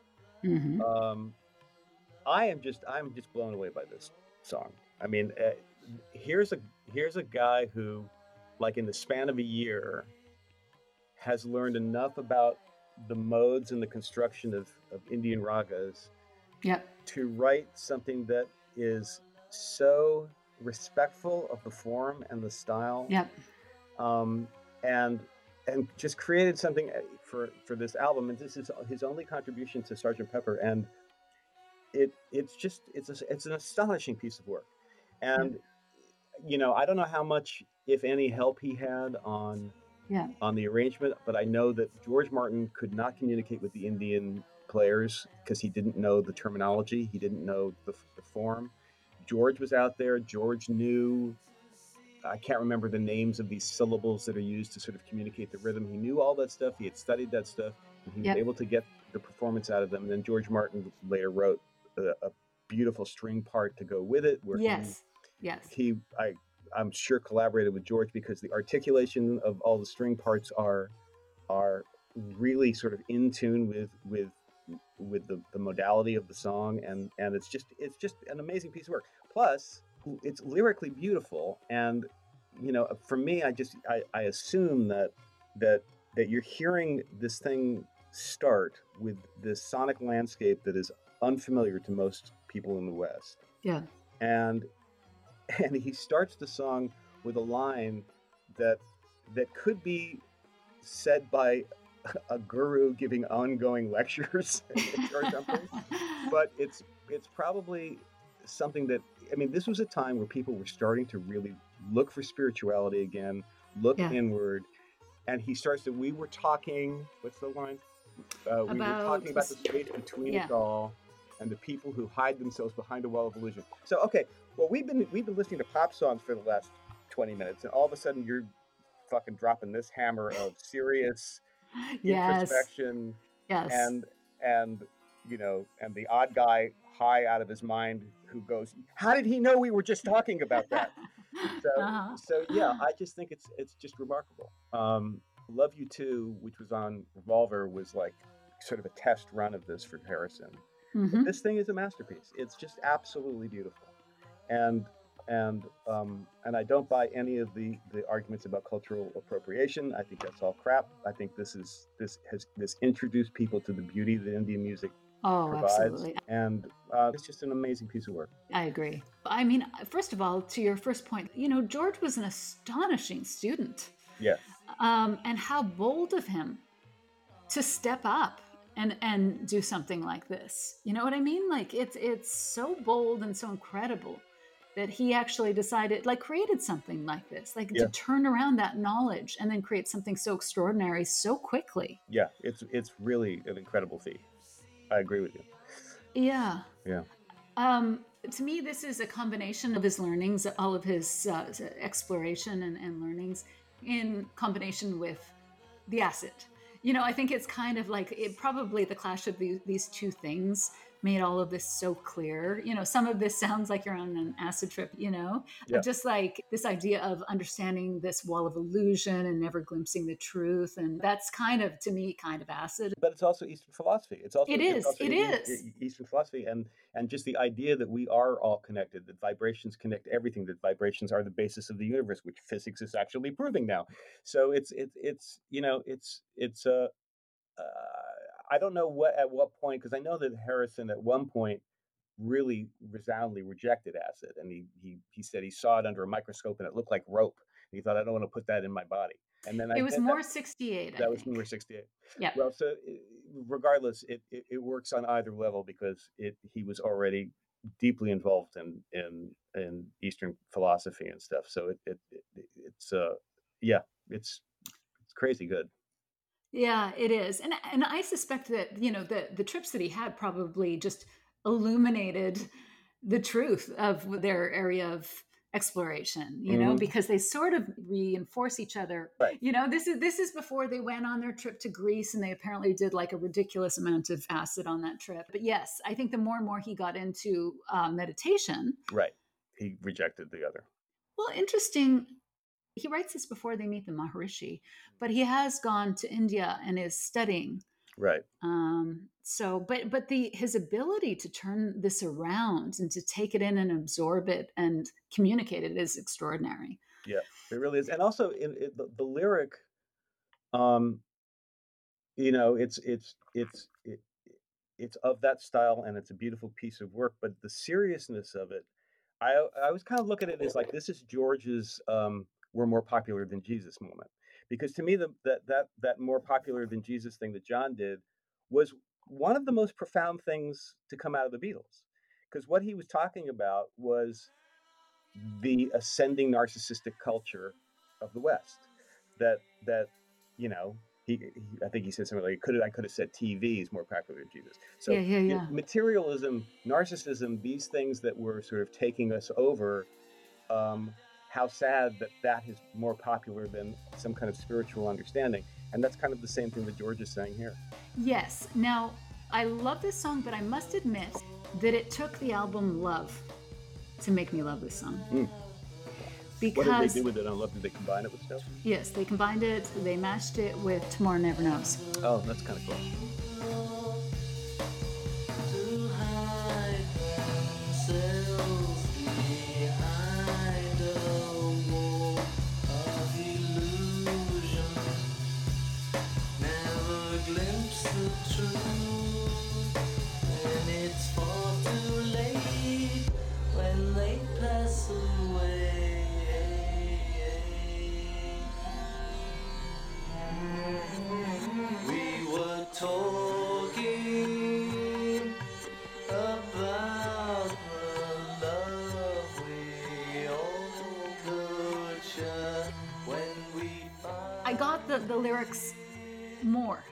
That way. wow. Like it, it sort of penetrated my psyche more with with that combination.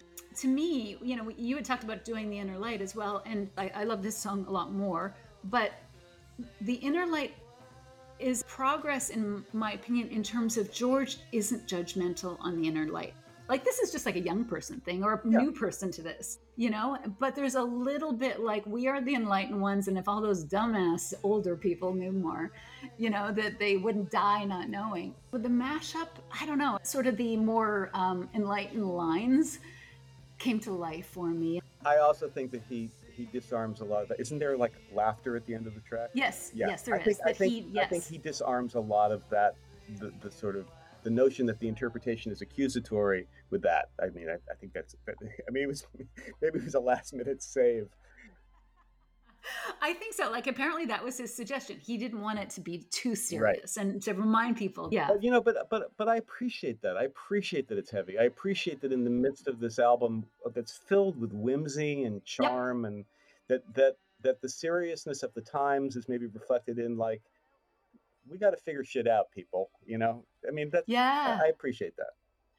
I do too. And I, that, that's the thing is that I never skipped it. It was just never one that I sought out, but I Yeah. seek it out on love because yeah. that to me, The inner light is is is a more is is a is a more sort of um, hybrid kind of song in that it's it's it's it's inching its way back to pop music somehow. yeah. But- Yeah, this is this is definitely immersed in. Well, and then John says that this is this was his favorite of George's songs in the Beatles. And, Oh, is that right? Uh, Wait, yep, within yep, you without you or inner light? wi- yep, within you, without Uh-huh. you. Whereas Paul loved uh, the Inner Light. Oh wow. And John, he says, it's one of my favorites of his. He's clear on that song. His mind and music are clear. That is his innate talent. He brought that sound together. So that was John in 1980. And he said in Lennon Remembers, he said that Within You Without You was his favorite Mm. of George songs. Wow. Yeah. Yeah. That, you know, it's a it's it's a pretty good good piece of work. I got to say. Yeah, it's a pretty good. Re- and so, like, my criticism is just kind of No, I totally understand you- what you're saying.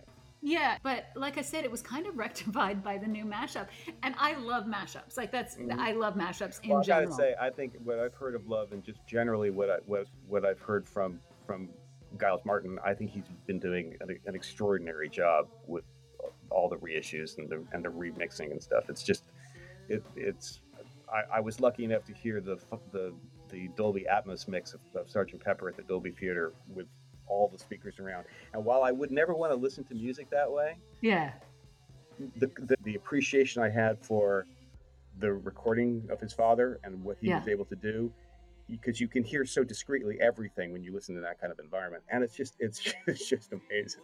wow, Yeah. yeah. What what he did was really bring a lot of incredible songs, like give us a new way of looking at them. For so for something like uh, "Being for the Benefit of Mr. Kite" is like now one of my all time favorite Beatles songs, or at least from Pepper. And uh, you know he does a mashup with Helter Skelter and uh, "I Want You, She's So Heavy," Mhm. and it's incredible. Wow. It was like an incredible. All three of those songs I absolutely adore.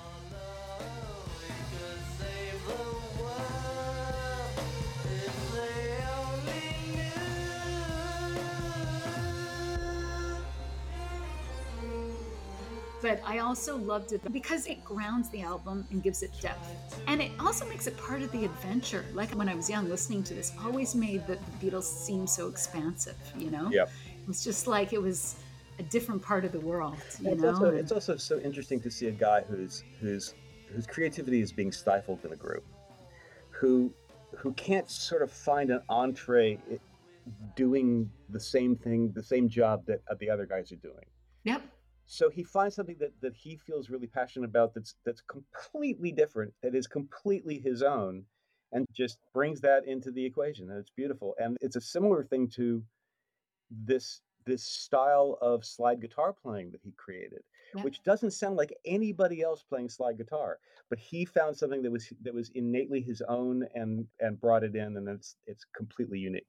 You know, that's a great point. When I was thinking about this in the past week, knowing we were going to discuss it, I thought that too. Like, it was an extraordinary move on his part to say that I, I got to do my own thing. And what he did was bring something that he was truly passionate about. Like, you know, when, when George says, I'm going to do me for a while, like, this is George. This is him doing what he loved and was interested in.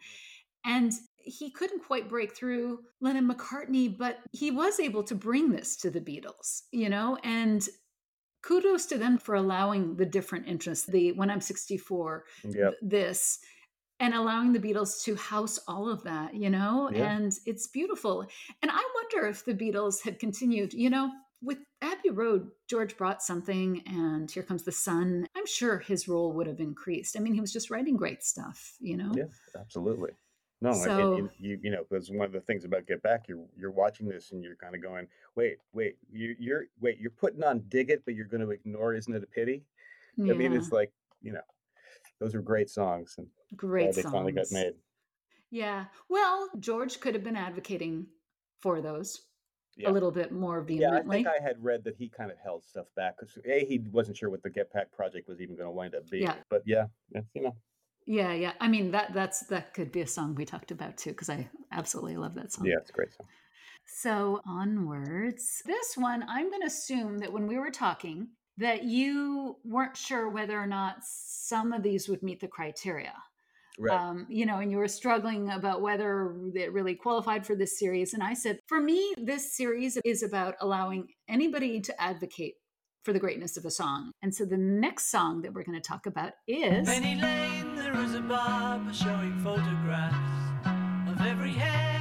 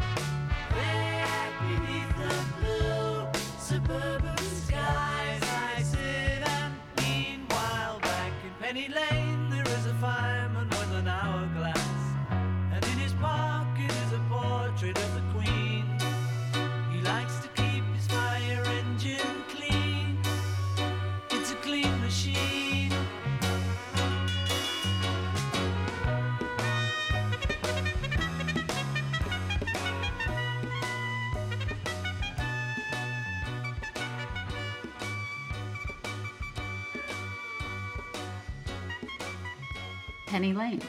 Yeah, I mean, you know, uh, thinking about it, it was like, well, who doesn't think Penny Lane is a masterpiece? Right. Is there somebody that you know? Obviously, but and, it, really- and it's and it's certainly not a hidden gem.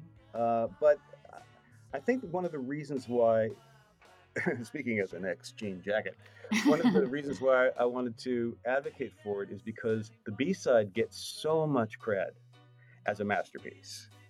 Or, or uh, are they still working double A sides at this point? Double A sides, yes, yes. Okay, so so Strawberry Fields, it gets its its rightful due as a as a Yes, mind blowing masterpiece. yes, yes. and and because uh, it's more radical, I guess I understand that. Yes. But Penny Lane, from not only as a song but as a record, is just perfect. It's just absolutely perfect, and it's one of Paul's basic patents. Um, it's it's a song that's been copied many many times in different ways. It- to me, it's it's Paul expanding on "For No One." Mhm. Um, In what way? uh, be, just musically, because it's a simple sort of descending piano thing. It's just that this version of it is much more joyful.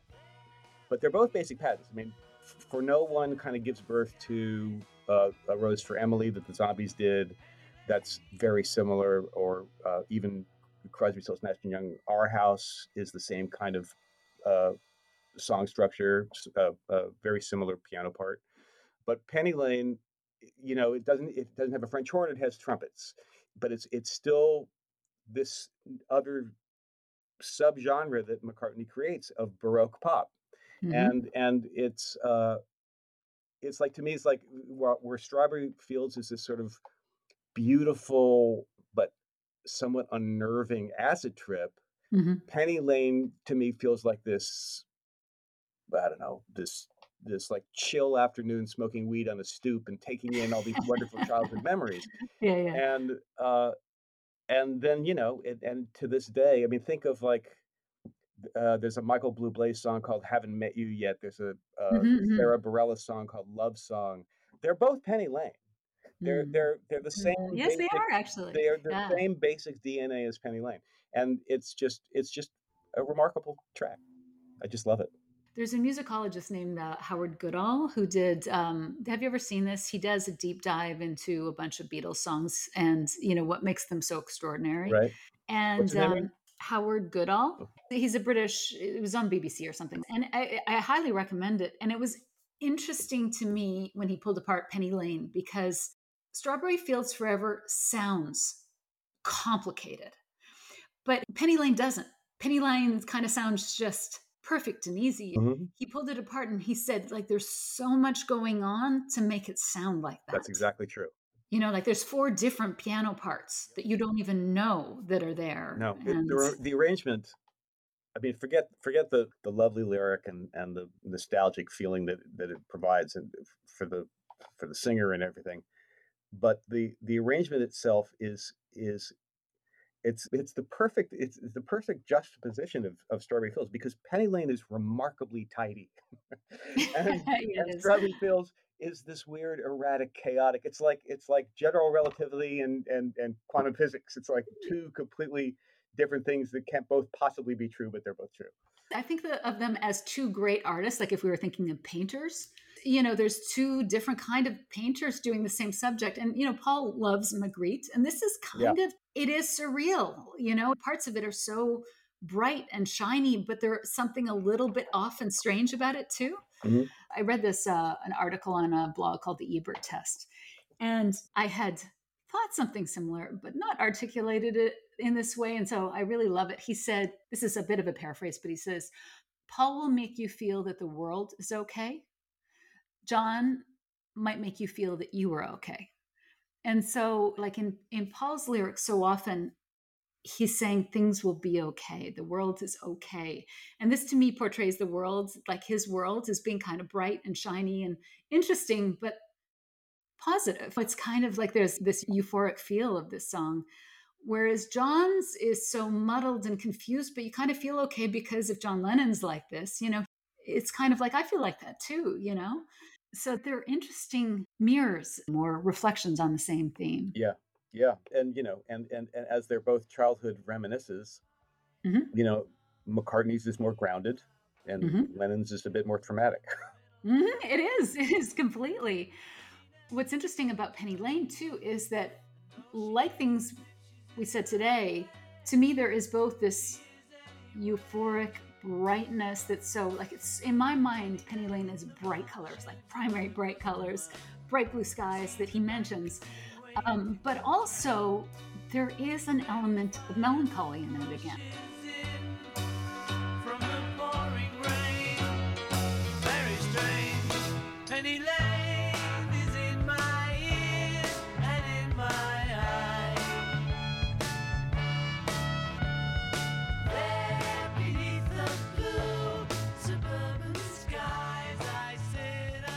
This is the ultimate Paul, or one of Paul's main prototypes for Paul's best work is this combination of euphoria and nostalgia Yeah. or, or, or melancholy, Yeah, you yeah. know, almost.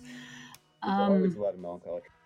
I don't know if that's just elements of, you know, he had a very warm, loving childhood, but his mother died. And so I don't know if that element of sort of an unconscious or unacknowledged sadness is what makes his work deeper, you know, than. Well, yeah, and it's but it's it, it it comes in large measure with McCartney from melody as opposed to lyric. yes, and and That's there's, right. there's a longing in Penny Lane that you just feel in Yes. the melody, and and it's it's it's incredibly emotional. But that's an important point because I think that, you know, when you hear about Paul's story songs, Yeah, you know, it's kind of like, well, they're not as deep, but I feel Penny Lane. Like you said, it is emotional. It absolutely. is both so beautiful and so sad. You know, they do this project of thinking like, they, I think that they had talked about doing an album based around childhood. And apparently, Paul's quoted as saying that he wants to do a song based on Penny Lane in 1965 after John writes in my life that at one point had Penny Lane on it. Paul apparently said, I'd like to do a song on that. So this has been germinating for a long time. These guys, they're always bouncing in in conversation with each other. This is uh this is one of my favorite quotes from Paul from 1966. I, I'm not sure the source. I think I did track it down. And he said about his working relationship with John, the way we work is like we just whistle. John will whistle at me and I'll whistle back at him and he'll whistle back at me. And sometimes we'll keep whistling at each other for days. And I thought that was so nice that that's like they're having an ongoing conversation, you know, Right. Yeah, yeah. that just, you know, like you said, the competition, but it's not a competition. It's like a constant pushing each other in such a good way, you know? Yeah, yeah. It's interesting because John said that uh, Strawberry Fields Forever, he was imagining it as a conversation. And I think these two songs are kind of in conversation, maybe not consciously, but But actually, on your point of when these songs were actually started, there's actually a, a film of John playing. This is '64 of John that's playing right. That's right. and he's playing the intro lick to Strawberry Fields. That's right. On the melodica. So both of these masterpieces are a long time coming. Yeah, Yeah. the germs existed early. Yeah, yeah. It's interesting that if this was connected more to in my life, you know, that could have been inspiration for this song. Totally. You know? Yeah, very much so. Yeah. Of course, like you said, the sound of Paul's songs are where the emotion lies. Often, yes. I mean, I mean, here's the thing. Paul had McCartney's voice is just a fucking miracle. Yeah. It's it's just absolutely miraculous. And and his range as a singer is is twice that of John's. Yeah. And I think what that allows him to do is John's melodies are very horizontal. They don't Yep. really go too far up and down. Yes. yes. McCartney has the ability to create melodies that are he's just got a lot more, you know, arrows in his quiver. He can he can he can really take you places with melodically. And so, you know, that's that's where a lot of his emotion comes from comes in. Yeah, it's funny because apparently John once said to Yoko, Yoko wrote a song that she couldn't sing, and he was like, "You write songs that you can sing." So, and and that's what I mean about John sort of being able sometimes to write a song that he can't quite sing because he's got Paul like Hard Day's Night, where he can just be like, "Oh, he'll sing that part," Yeah, you know. But I love the fact that you wanted to champion this one because I do think that this gets a little bit lost in the discussion. And I was thinking about it, like, why does Strawberry Fields have more love? And I wonder if it's Because because it's, radical. it's radical. It's yeah. radical. I mean, you know, that's I mean, if if John was nothing else, he was a squeaky wheel. so, you know, it's it's it is a masterpiece, but that It I think the fact that it's a radical masterpiece is kind of constantly going, "Hey, over here, over here," and Yeah, yeah, yeah, yeah. other song is there that's just fantastic too. Yeah. And also, I think that he's so vulnerable in it, and that makes us connect with it. Um, but you, I love your point that this is also connected because you feel it. You feel it. You feel it. I mean, I agree with you. Lyrically, you're you're you're with John right from the get go, and, Yeah. and that's carrying the emotional narrative. Um, but the emotional narrative is being carried by the melody.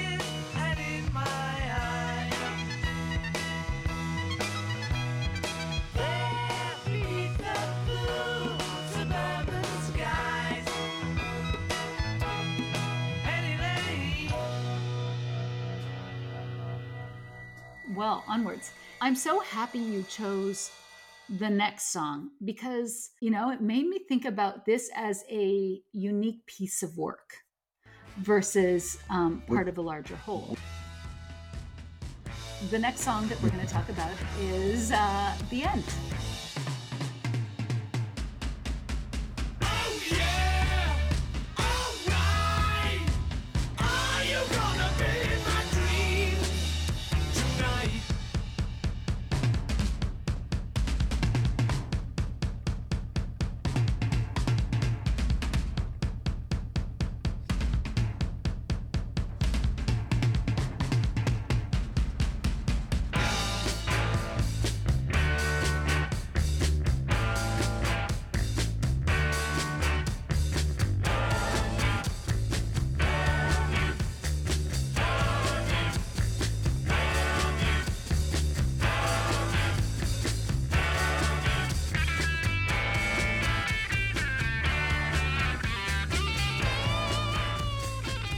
Tend to think of this as part of the suite, you know, the long, Right. uh, the, uh, the medley. But just having to focus on it as a, a unique, discrete piece of work was really exciting. So tell me, why did you choose this? Well, I chose this song because despite the, the, the last five minutes of our conversation, this is a McCartney lyric that I think is the best couplet that they ever wrote. I And. And in the end, the love you take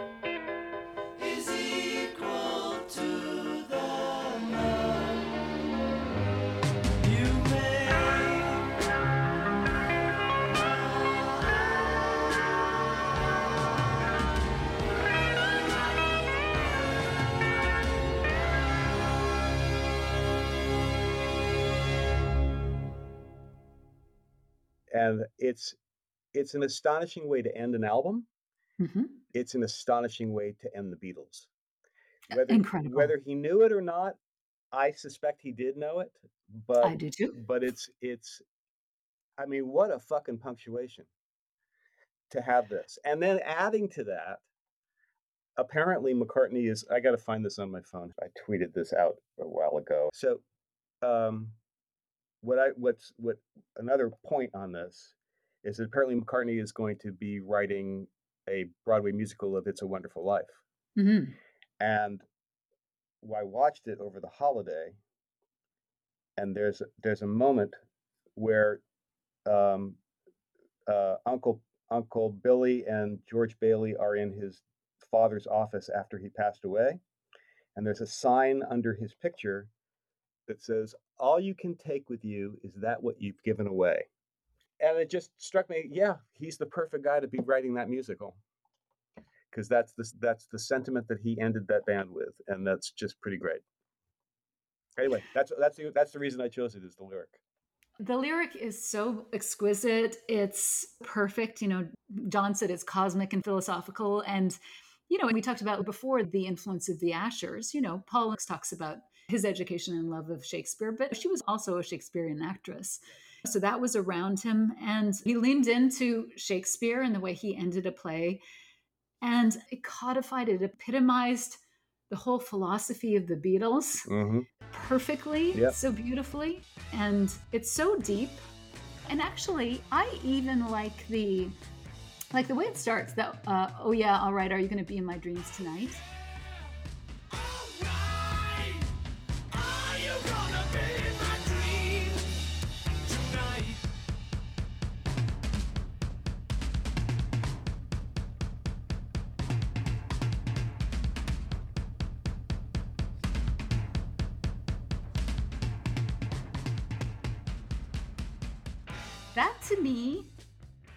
You know, I called my podcast "One Sweet Dream" because I think the idea of the dream is is is a big deal actually. And and John and Paul constantly refer to dreams in, in throughout the Beatles, Even, and even, uh, even after when it's over, even after number nine dream exactly. or, or the dream is over. Oh yeah, yeah, exactly. Yeah. Well, that and then he reverses himself, Yeah, which is which is the nice part. But um, so I think it was an important idea. But this, are you going to be in my dreams tonight? Actually, interestingly, even in Get Back, Jackson cut it, but when Paul walks in, did you know this? That John goes, uh, he's like, "Hey, I dreamt about you last night." Were you? And John literally thought that Paul was in his dream. He's like, "Did you have that same dream? It was like you were in my dream." Hey, did you dream about me last night?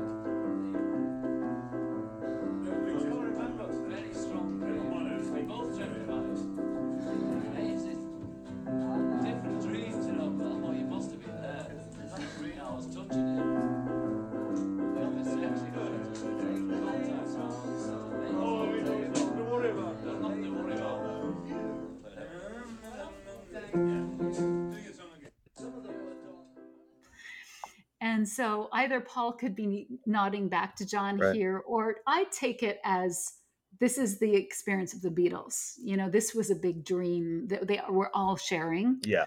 And then he does this final couplet, and I just learned this in the past couple days that Paul went back in, and that's just Paul singing "Love You, Love You," and it's reflecting this idea of the shared love, the love they got. Like, talk about the enormous love that they created in the world.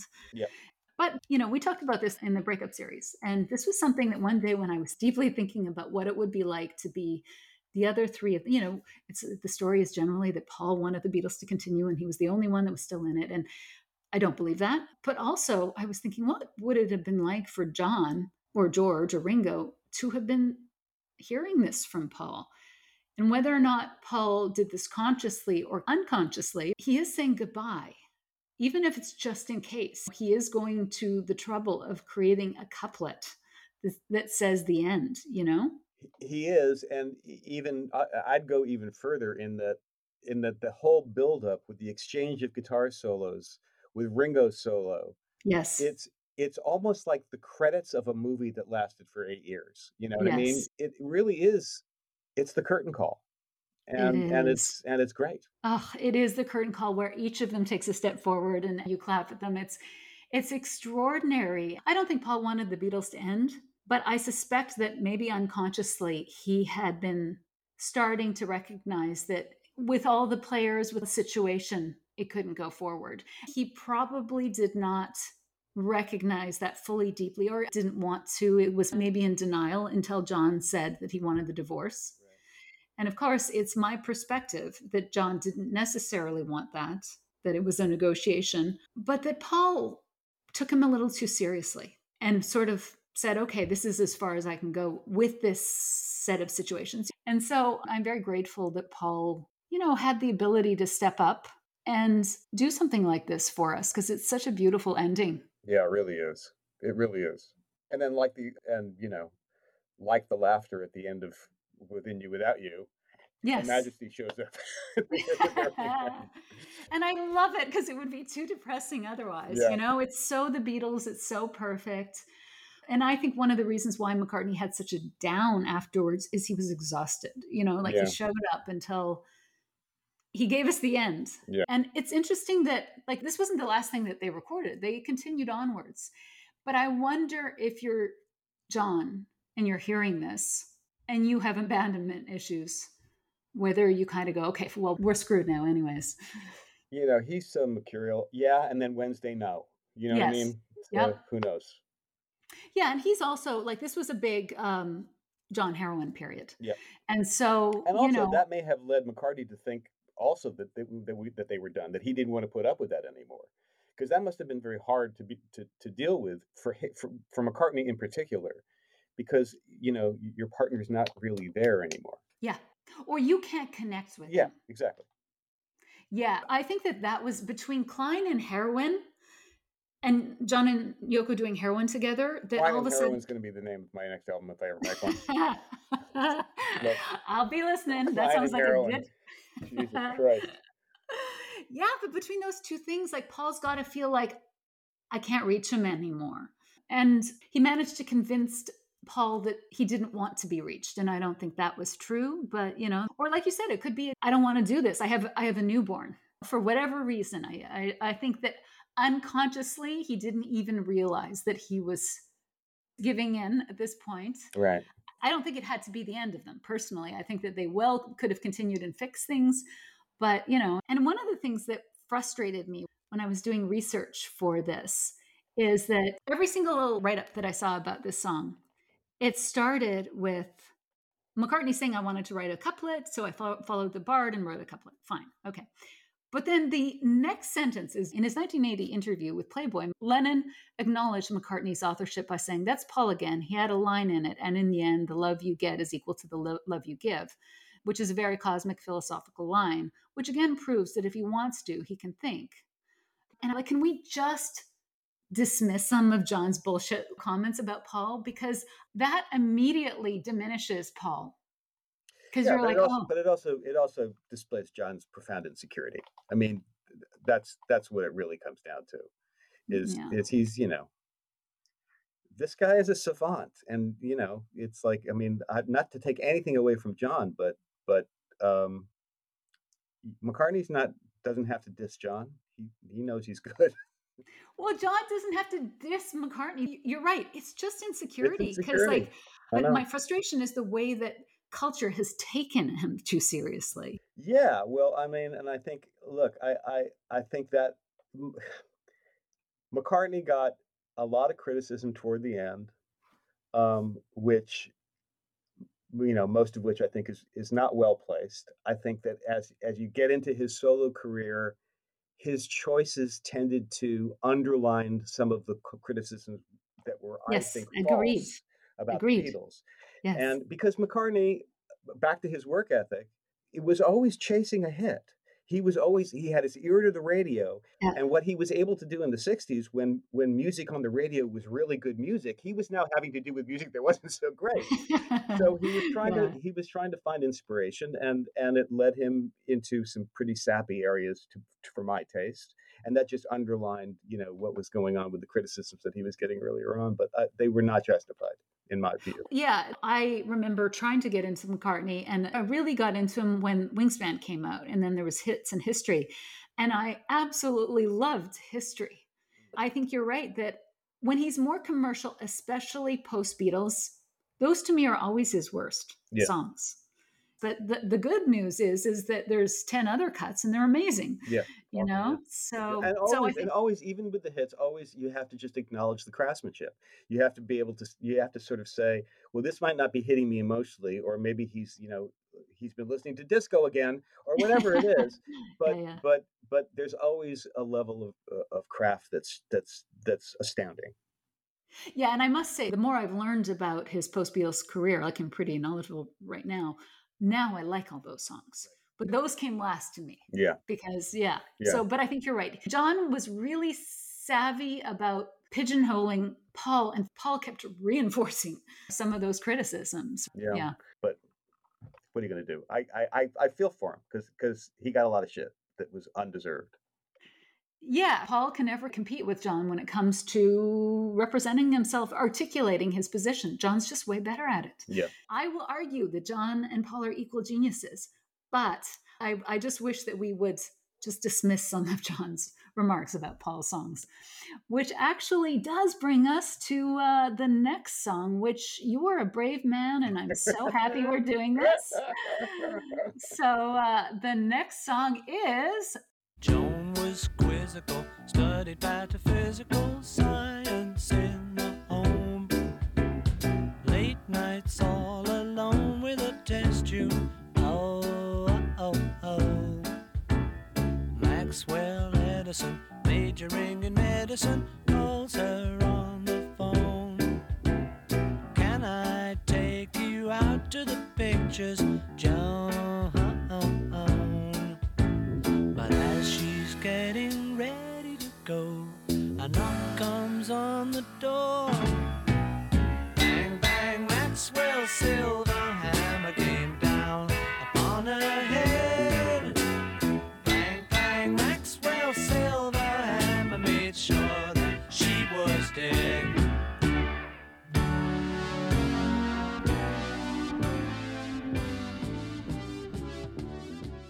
Maxwell Silver Hammer.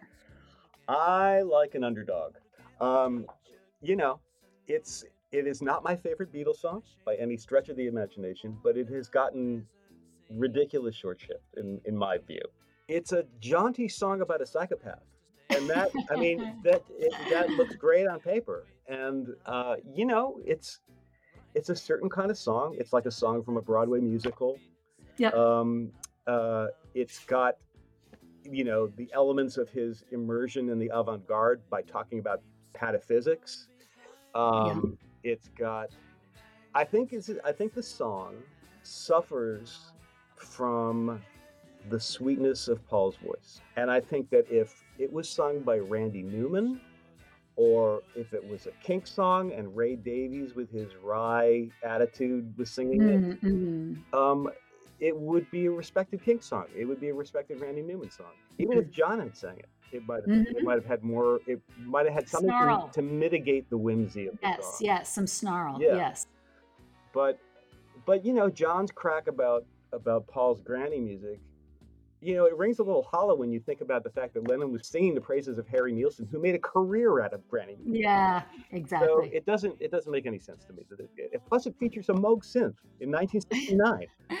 you know. Oh yeah, to to great effect. I mean, I I agree with you. I think the issue with this song is production. You know, this is my frustration with John. John, you don't like it. Help him with it. Yeah. You know, yeah, like exactly. like help him with because for sure he's helped you with all your songs. Like he made come together amazing. I don't know. Maybe Paul was too overwhelming and just wanted to do it his way. I don't know what he was like at that point, but you know, they did work on this song a lot, not more than any other song. So, but I think that that's what it needed is more of a tension between if he's gonna have this jaunty little serial killer song, maybe that's what Paul thought the tension was that it was a crazy subject with the jaunty tune, but it needed more snarl or Yeah. cynicism or something. Yeah, if you're going to have that arrangement, absolutely, because it, it's it's it's just you know the, the whimsy is thick on that one, and it's some it's a bit much. Can you think of a time where Paul actually does cynicism? Because maybe he doesn't. Maybe, like you said, that's a Ray Davies thing versus a. Paul's just not very cynical. He's a, he's a very optimistic guy, and and he, um, I just don't think he I don't think he has that gene as much as certainly not as much as John does. Um, Although the the Beatles did say that when they asked were asked who was the most cynical in the group, they said Paul. not in his art though. That is true. That is I true. mean, maybe he just you know saves it for private life. yeah. But yeah, No, that's a great point. so I don't know. So you think that this is a good song, but it was just it should have been sung differently. I think I think that if if the track and the vocal had more of an edge, Yep. to, to counter Yeah. the whimsical nature of the music, if if if Ray Davies had sung it, it would it would not have the reputation that it has now. It that, that's just to me that's obvious.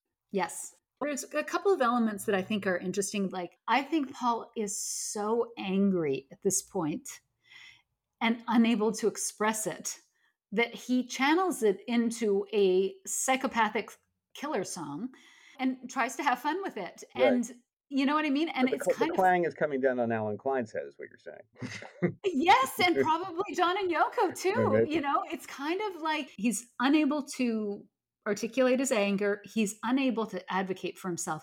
John so confused Paul with Yoko in the studio that I think he was unable to say, John, what the fuck are you doing? Why are you doing heroin? Why are you ruining our relationship? And why is Yoko in the studio? Because all of those things are not cool, you know? And I think he was confused by Yoko because she's his romantic partner. So Paul can't figure out what to say to John because he probably knows John's needs help, but doesn't know how to do it. And he can't advocate for the sacredness of their partnership. And I suspect Paul is deeply angry and can't quite articulate it and comes up with this insane song that is pretty funny, but it's like it's criminally under investigated as kind of like, can we look at Paul McCartney's psyche and what he's going through at this time and how it's pretty impressive that he just turns his feelings into this insanity. yeah. Well, yeah, better than actually acting it out, certainly. Exactly, exactly. And it's got some great lines. Yeah, no, it's a smart lyric for sure. Well, thank you for championing this song. And uh, okay, so you know, for an X Gene, an evolved, progressed Gene Jacket, X Gene Jacket, you are choosing a lot of uh, McCartney songs. Well, I, I hung out my jean jacket when I was in my early twenties when I when I first kind of recognized how much Paul and George Martin were responsible for some of the stuff that I accrued to John uh, okay. as a musician. So, and also, you know, John John sort of appeals to the sort of, uh, you know, defiant male adolescent. Yes, absolutely. You know. But there is also another more mature side of John that kind of gets buried, like this John that's willing to progress and, you know, is always um, so interested in self progression. I mean, maybe that was acknowledged always, but there's such a, a nicer side to John, a kinder side, a more loving side to John that than is traditionally represented, you know? Yeah, and I think John. I, I also think John was a very very smart man. Yes. He was he was a really intelligent guy, and that I do too. that informed, um, you know, his personal life in the sense that he understood that he had early damage, and he understood that he had to sort of address it and look at it. Mhm. And you know, that's that's a pretty advanced thing for an English guy in the '60s to start doing. Yes, yes. John was a seeker and much more open minded, especially internally. Yeah. So it was Yeah. impressive. Okay, but your next song is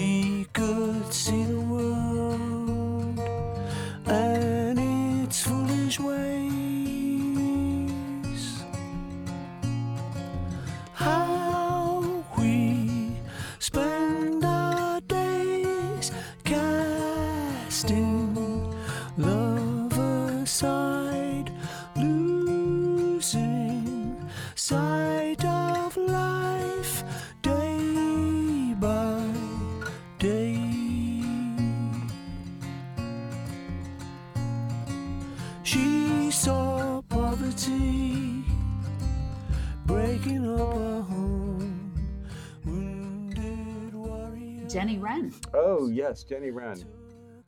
Um, so yeah, so I, I kind of lost interest in the Beatles solo work pretty pretty quickly. Um, I think the last album of Paul's that I bought that was that I bought contemporaneously with when it came out was uh, Red Rose Speedway, and a lot of that left me cold. I, I did love Big Barn Bed for some reason, but a lot of that left me cold. And I had I had loved Wild Life. I thought I mean Wild Life. Um, I love it. I love wildlife too. oh, it's great, and and I know people were sort of were taken aback by how casual it was and what, whatever, but it it's still great, and it's it's um, uh, anyway. I'm digressing.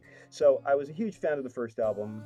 It was the first album was a, was a, was a major inspiration to me because he did it himself. I had been in bands, and um, the band dynamic was something that just drove me crazy. And I that's why I learned how to how to record and wanted to do it all myself.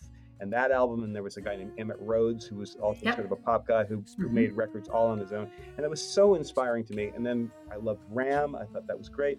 Anyway, by the time he gets to Red Rose Speedway, I start to lose interest. I start to lose interest with John uh, after Imagine.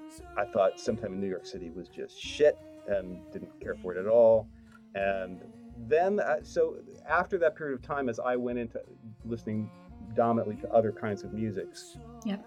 um, I would occasionally check back in and listen to what they were doing. And they were always. No band on the run. I can't I believe was you not. didn't. I was not that big a fan of Band on the Run. I mean, it's not my favorite either. I, I like the other albums all better. I actually quite like uh, Red Rose Speedway, but yeah. I like I, the things I like on Red Rose Speedway. I, I, I think I might like more than the things I like on Band on the Run. Band on the Run's Mhm. a, a terrific record. Don't get me wrong. It's again, it's really crafted incredibly well. Mhm. Um, it just doesn't hit me emotionally. And um, but the the next album that hit me emotionally was Chaos and Creation in the Backyard. Which I think has some really great stuff on it, and it doesn't sound like he's chasing the hit. It Mm-mm. doesn't sound like he's listening to uh, pop radio and and just kind of kind of going, I'm going to do this, I'm going to do this, I'm going to do this. Mhm. He's writing more from the heart, and Jenny Wren is is clearly a sequel to Blackbird, Mhm. and um, and just an amazing, beautiful fucking melody and a and a and a gorgeous lyric that does not rhyme. I mean, it's it's Yeah, yeah. it's it's one of those one of those songs where you go, um, "Wow, this doesn't rhyme and it works," and that's a rare thing, and it's it's great. So I I, I just I wanted people to, to to go out and seek out that song if they don't know it. Yes. You know, it's funny because Paul's got his themes, and so that is among his aviary bird themes. yeah, right. he loves his bird songs. You know, wings, Uh, single pigeon, mm-hmm. um, buses and birds. Those are his Yeah. big themes. He Big loves his buses. Buzzes and birds. Yep. You know, in fact, I was thinking about that with Penny Lane. It's like, oh, it's about a bus terminal, you know, a Mm. street where where he would Right. change. I don't understand his love of buses. Well, he, yeah, he's. I mean, he's talked about that in, in interviews. I remember it's like he. That's that's what he he liked to do. That he liked to go ride on the bus, even after he became famous. He liked to go ride on the bus. Must, but what is it like to me? It must represent just freedom or something, or expanding his world. I'd love to know what it represented to him, because yes, he seems to be obsessed. I think I think as a writer, it wouldn't surprise me to to, to hear that it, it had to do with people watching and a confined space and just being be, being an, an observer as a writer. It's, Yeah. it's it's like you know some people choose cafes, some people choose buses. You know. Yeah. Paul McCartney chooses buses. Yeah. Yeah.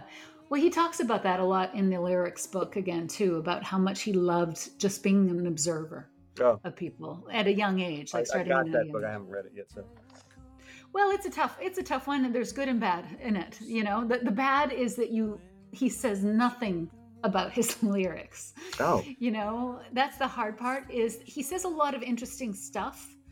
So with Paul, it's always kind of triangulating the information. You know, he says there'll be a song where you're like, I'm dying to know what that meant, and he will not talk about it. Mm. But then in talking about other things, he reveals other stuff. So right.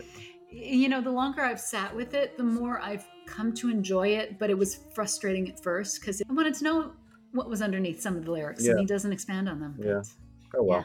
But there's a lot of good in there. Okay. A lot of good in there. So it's just like change your expectations. It's interesting. I'm sure it is.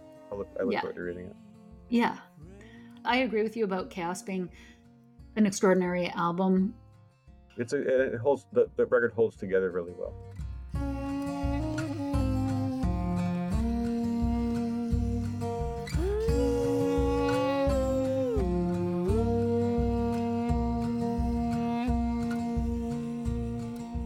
Okay, the final song is one I chose. It probably would have been more qualified as a song series song because I believe it has meaning in the Beatles' history. But nevertheless, my desire to discuss it was triggered by um, another song which we discussed. And uh, I think it is one that should be more known because, regardless of its potential significance, it is a great song that should be more known. So my choice is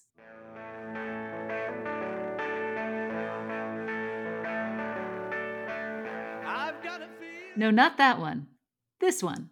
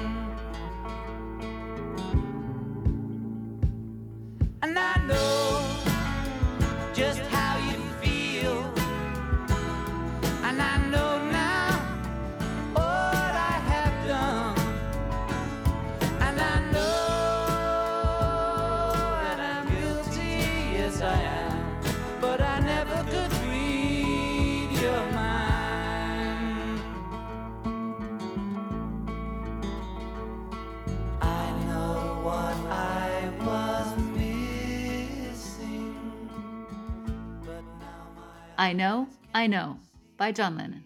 Do you know this song? Like you said, you stopped really paying attention. Um, you know, it was one of the ones that I listened to in the day and never went back to, and I went back and listened to it after you had mentioned it. And I Yeah. don't think it's a good song, um, but I think it's I think it is about his relationship with Paul. Yeah, yeah.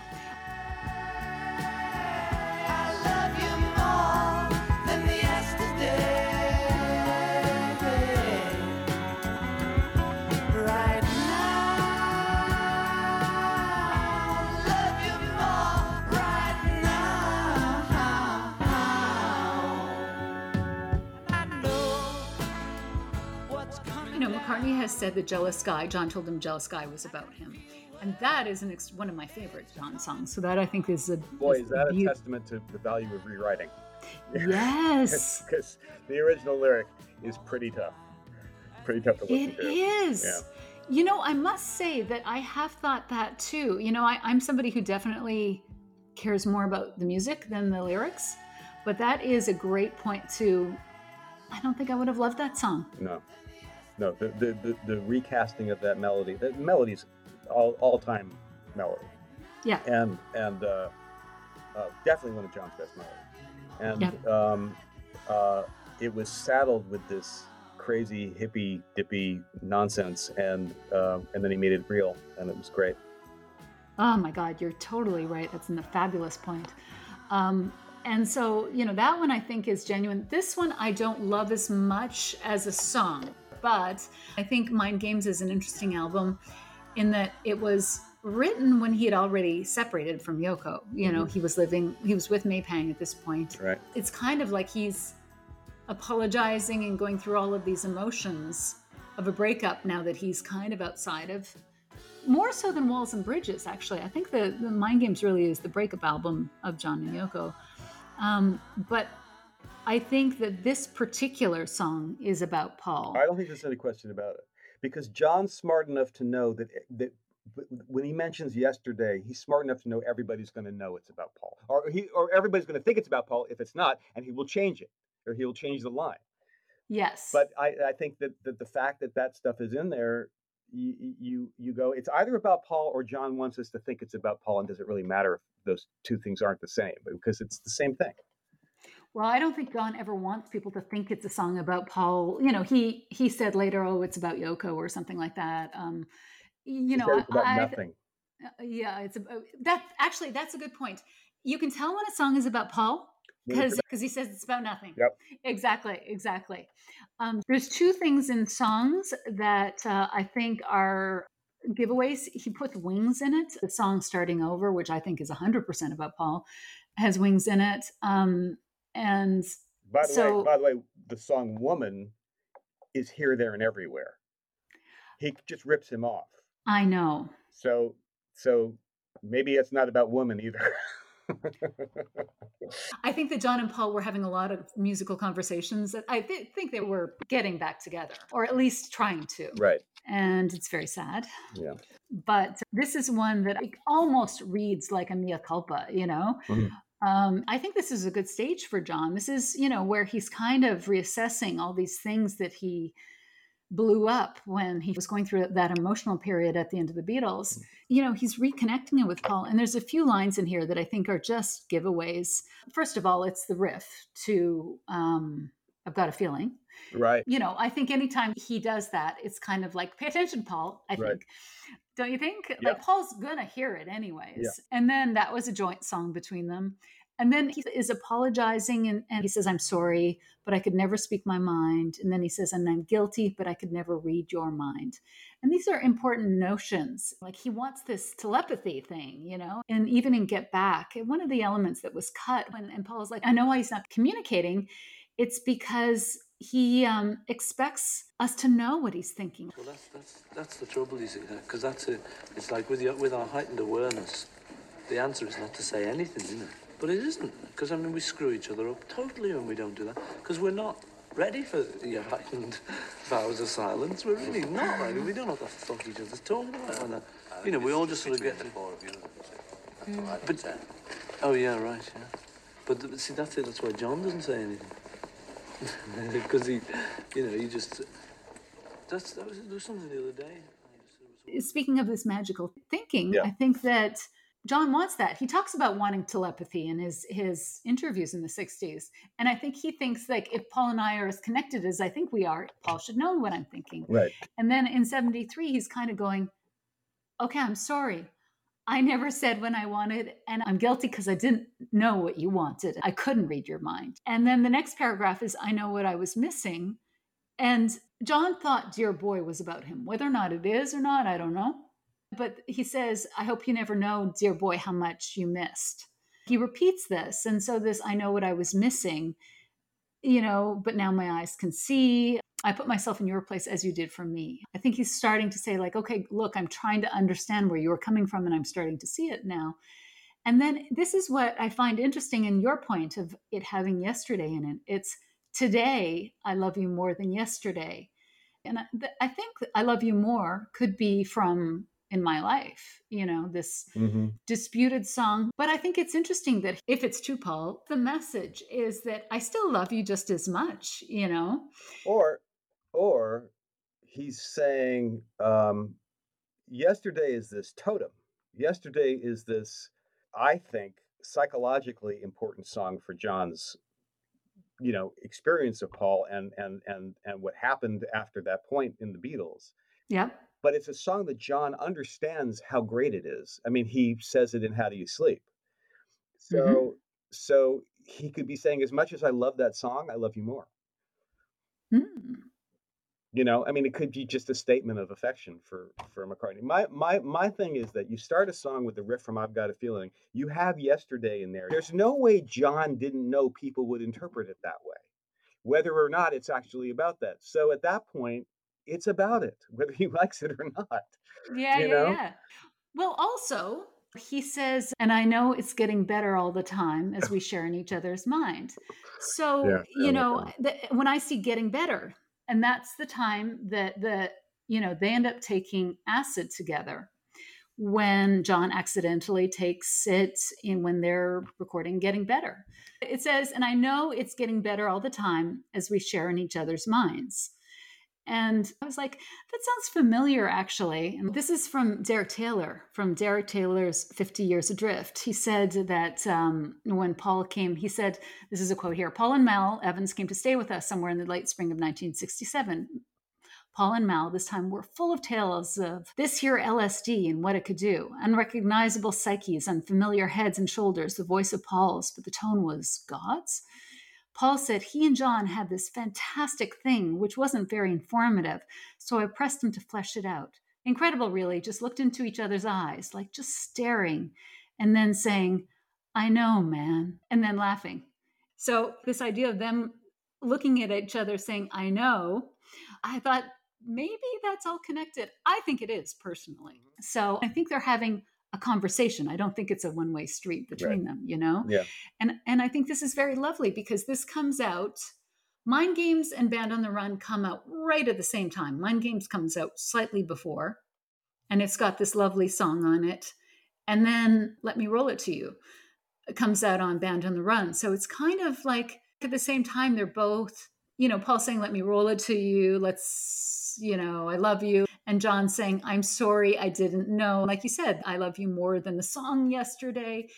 I love how they continue to talk through songs. Yep, absolutely. No, it's fascinating. And it, you know, it can it continues the, the the psychodrama that that is just so fascinating. I want the director's cut to come out of Get Back. I know. Well, thank you for all of this time. This is wonderful. Thank you for all your brilliant remarks. Thank You're you for joining. Welcome. Congratulations on the podcast. It's terrific. Thank you, Michael.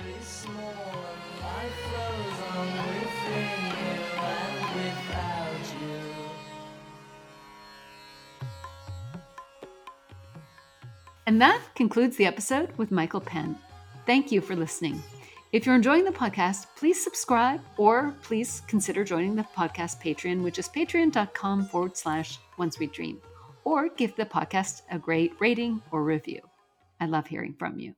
That's it for now. We will be back next week with another revisited episode. Take care. Lots of love. Bye for now.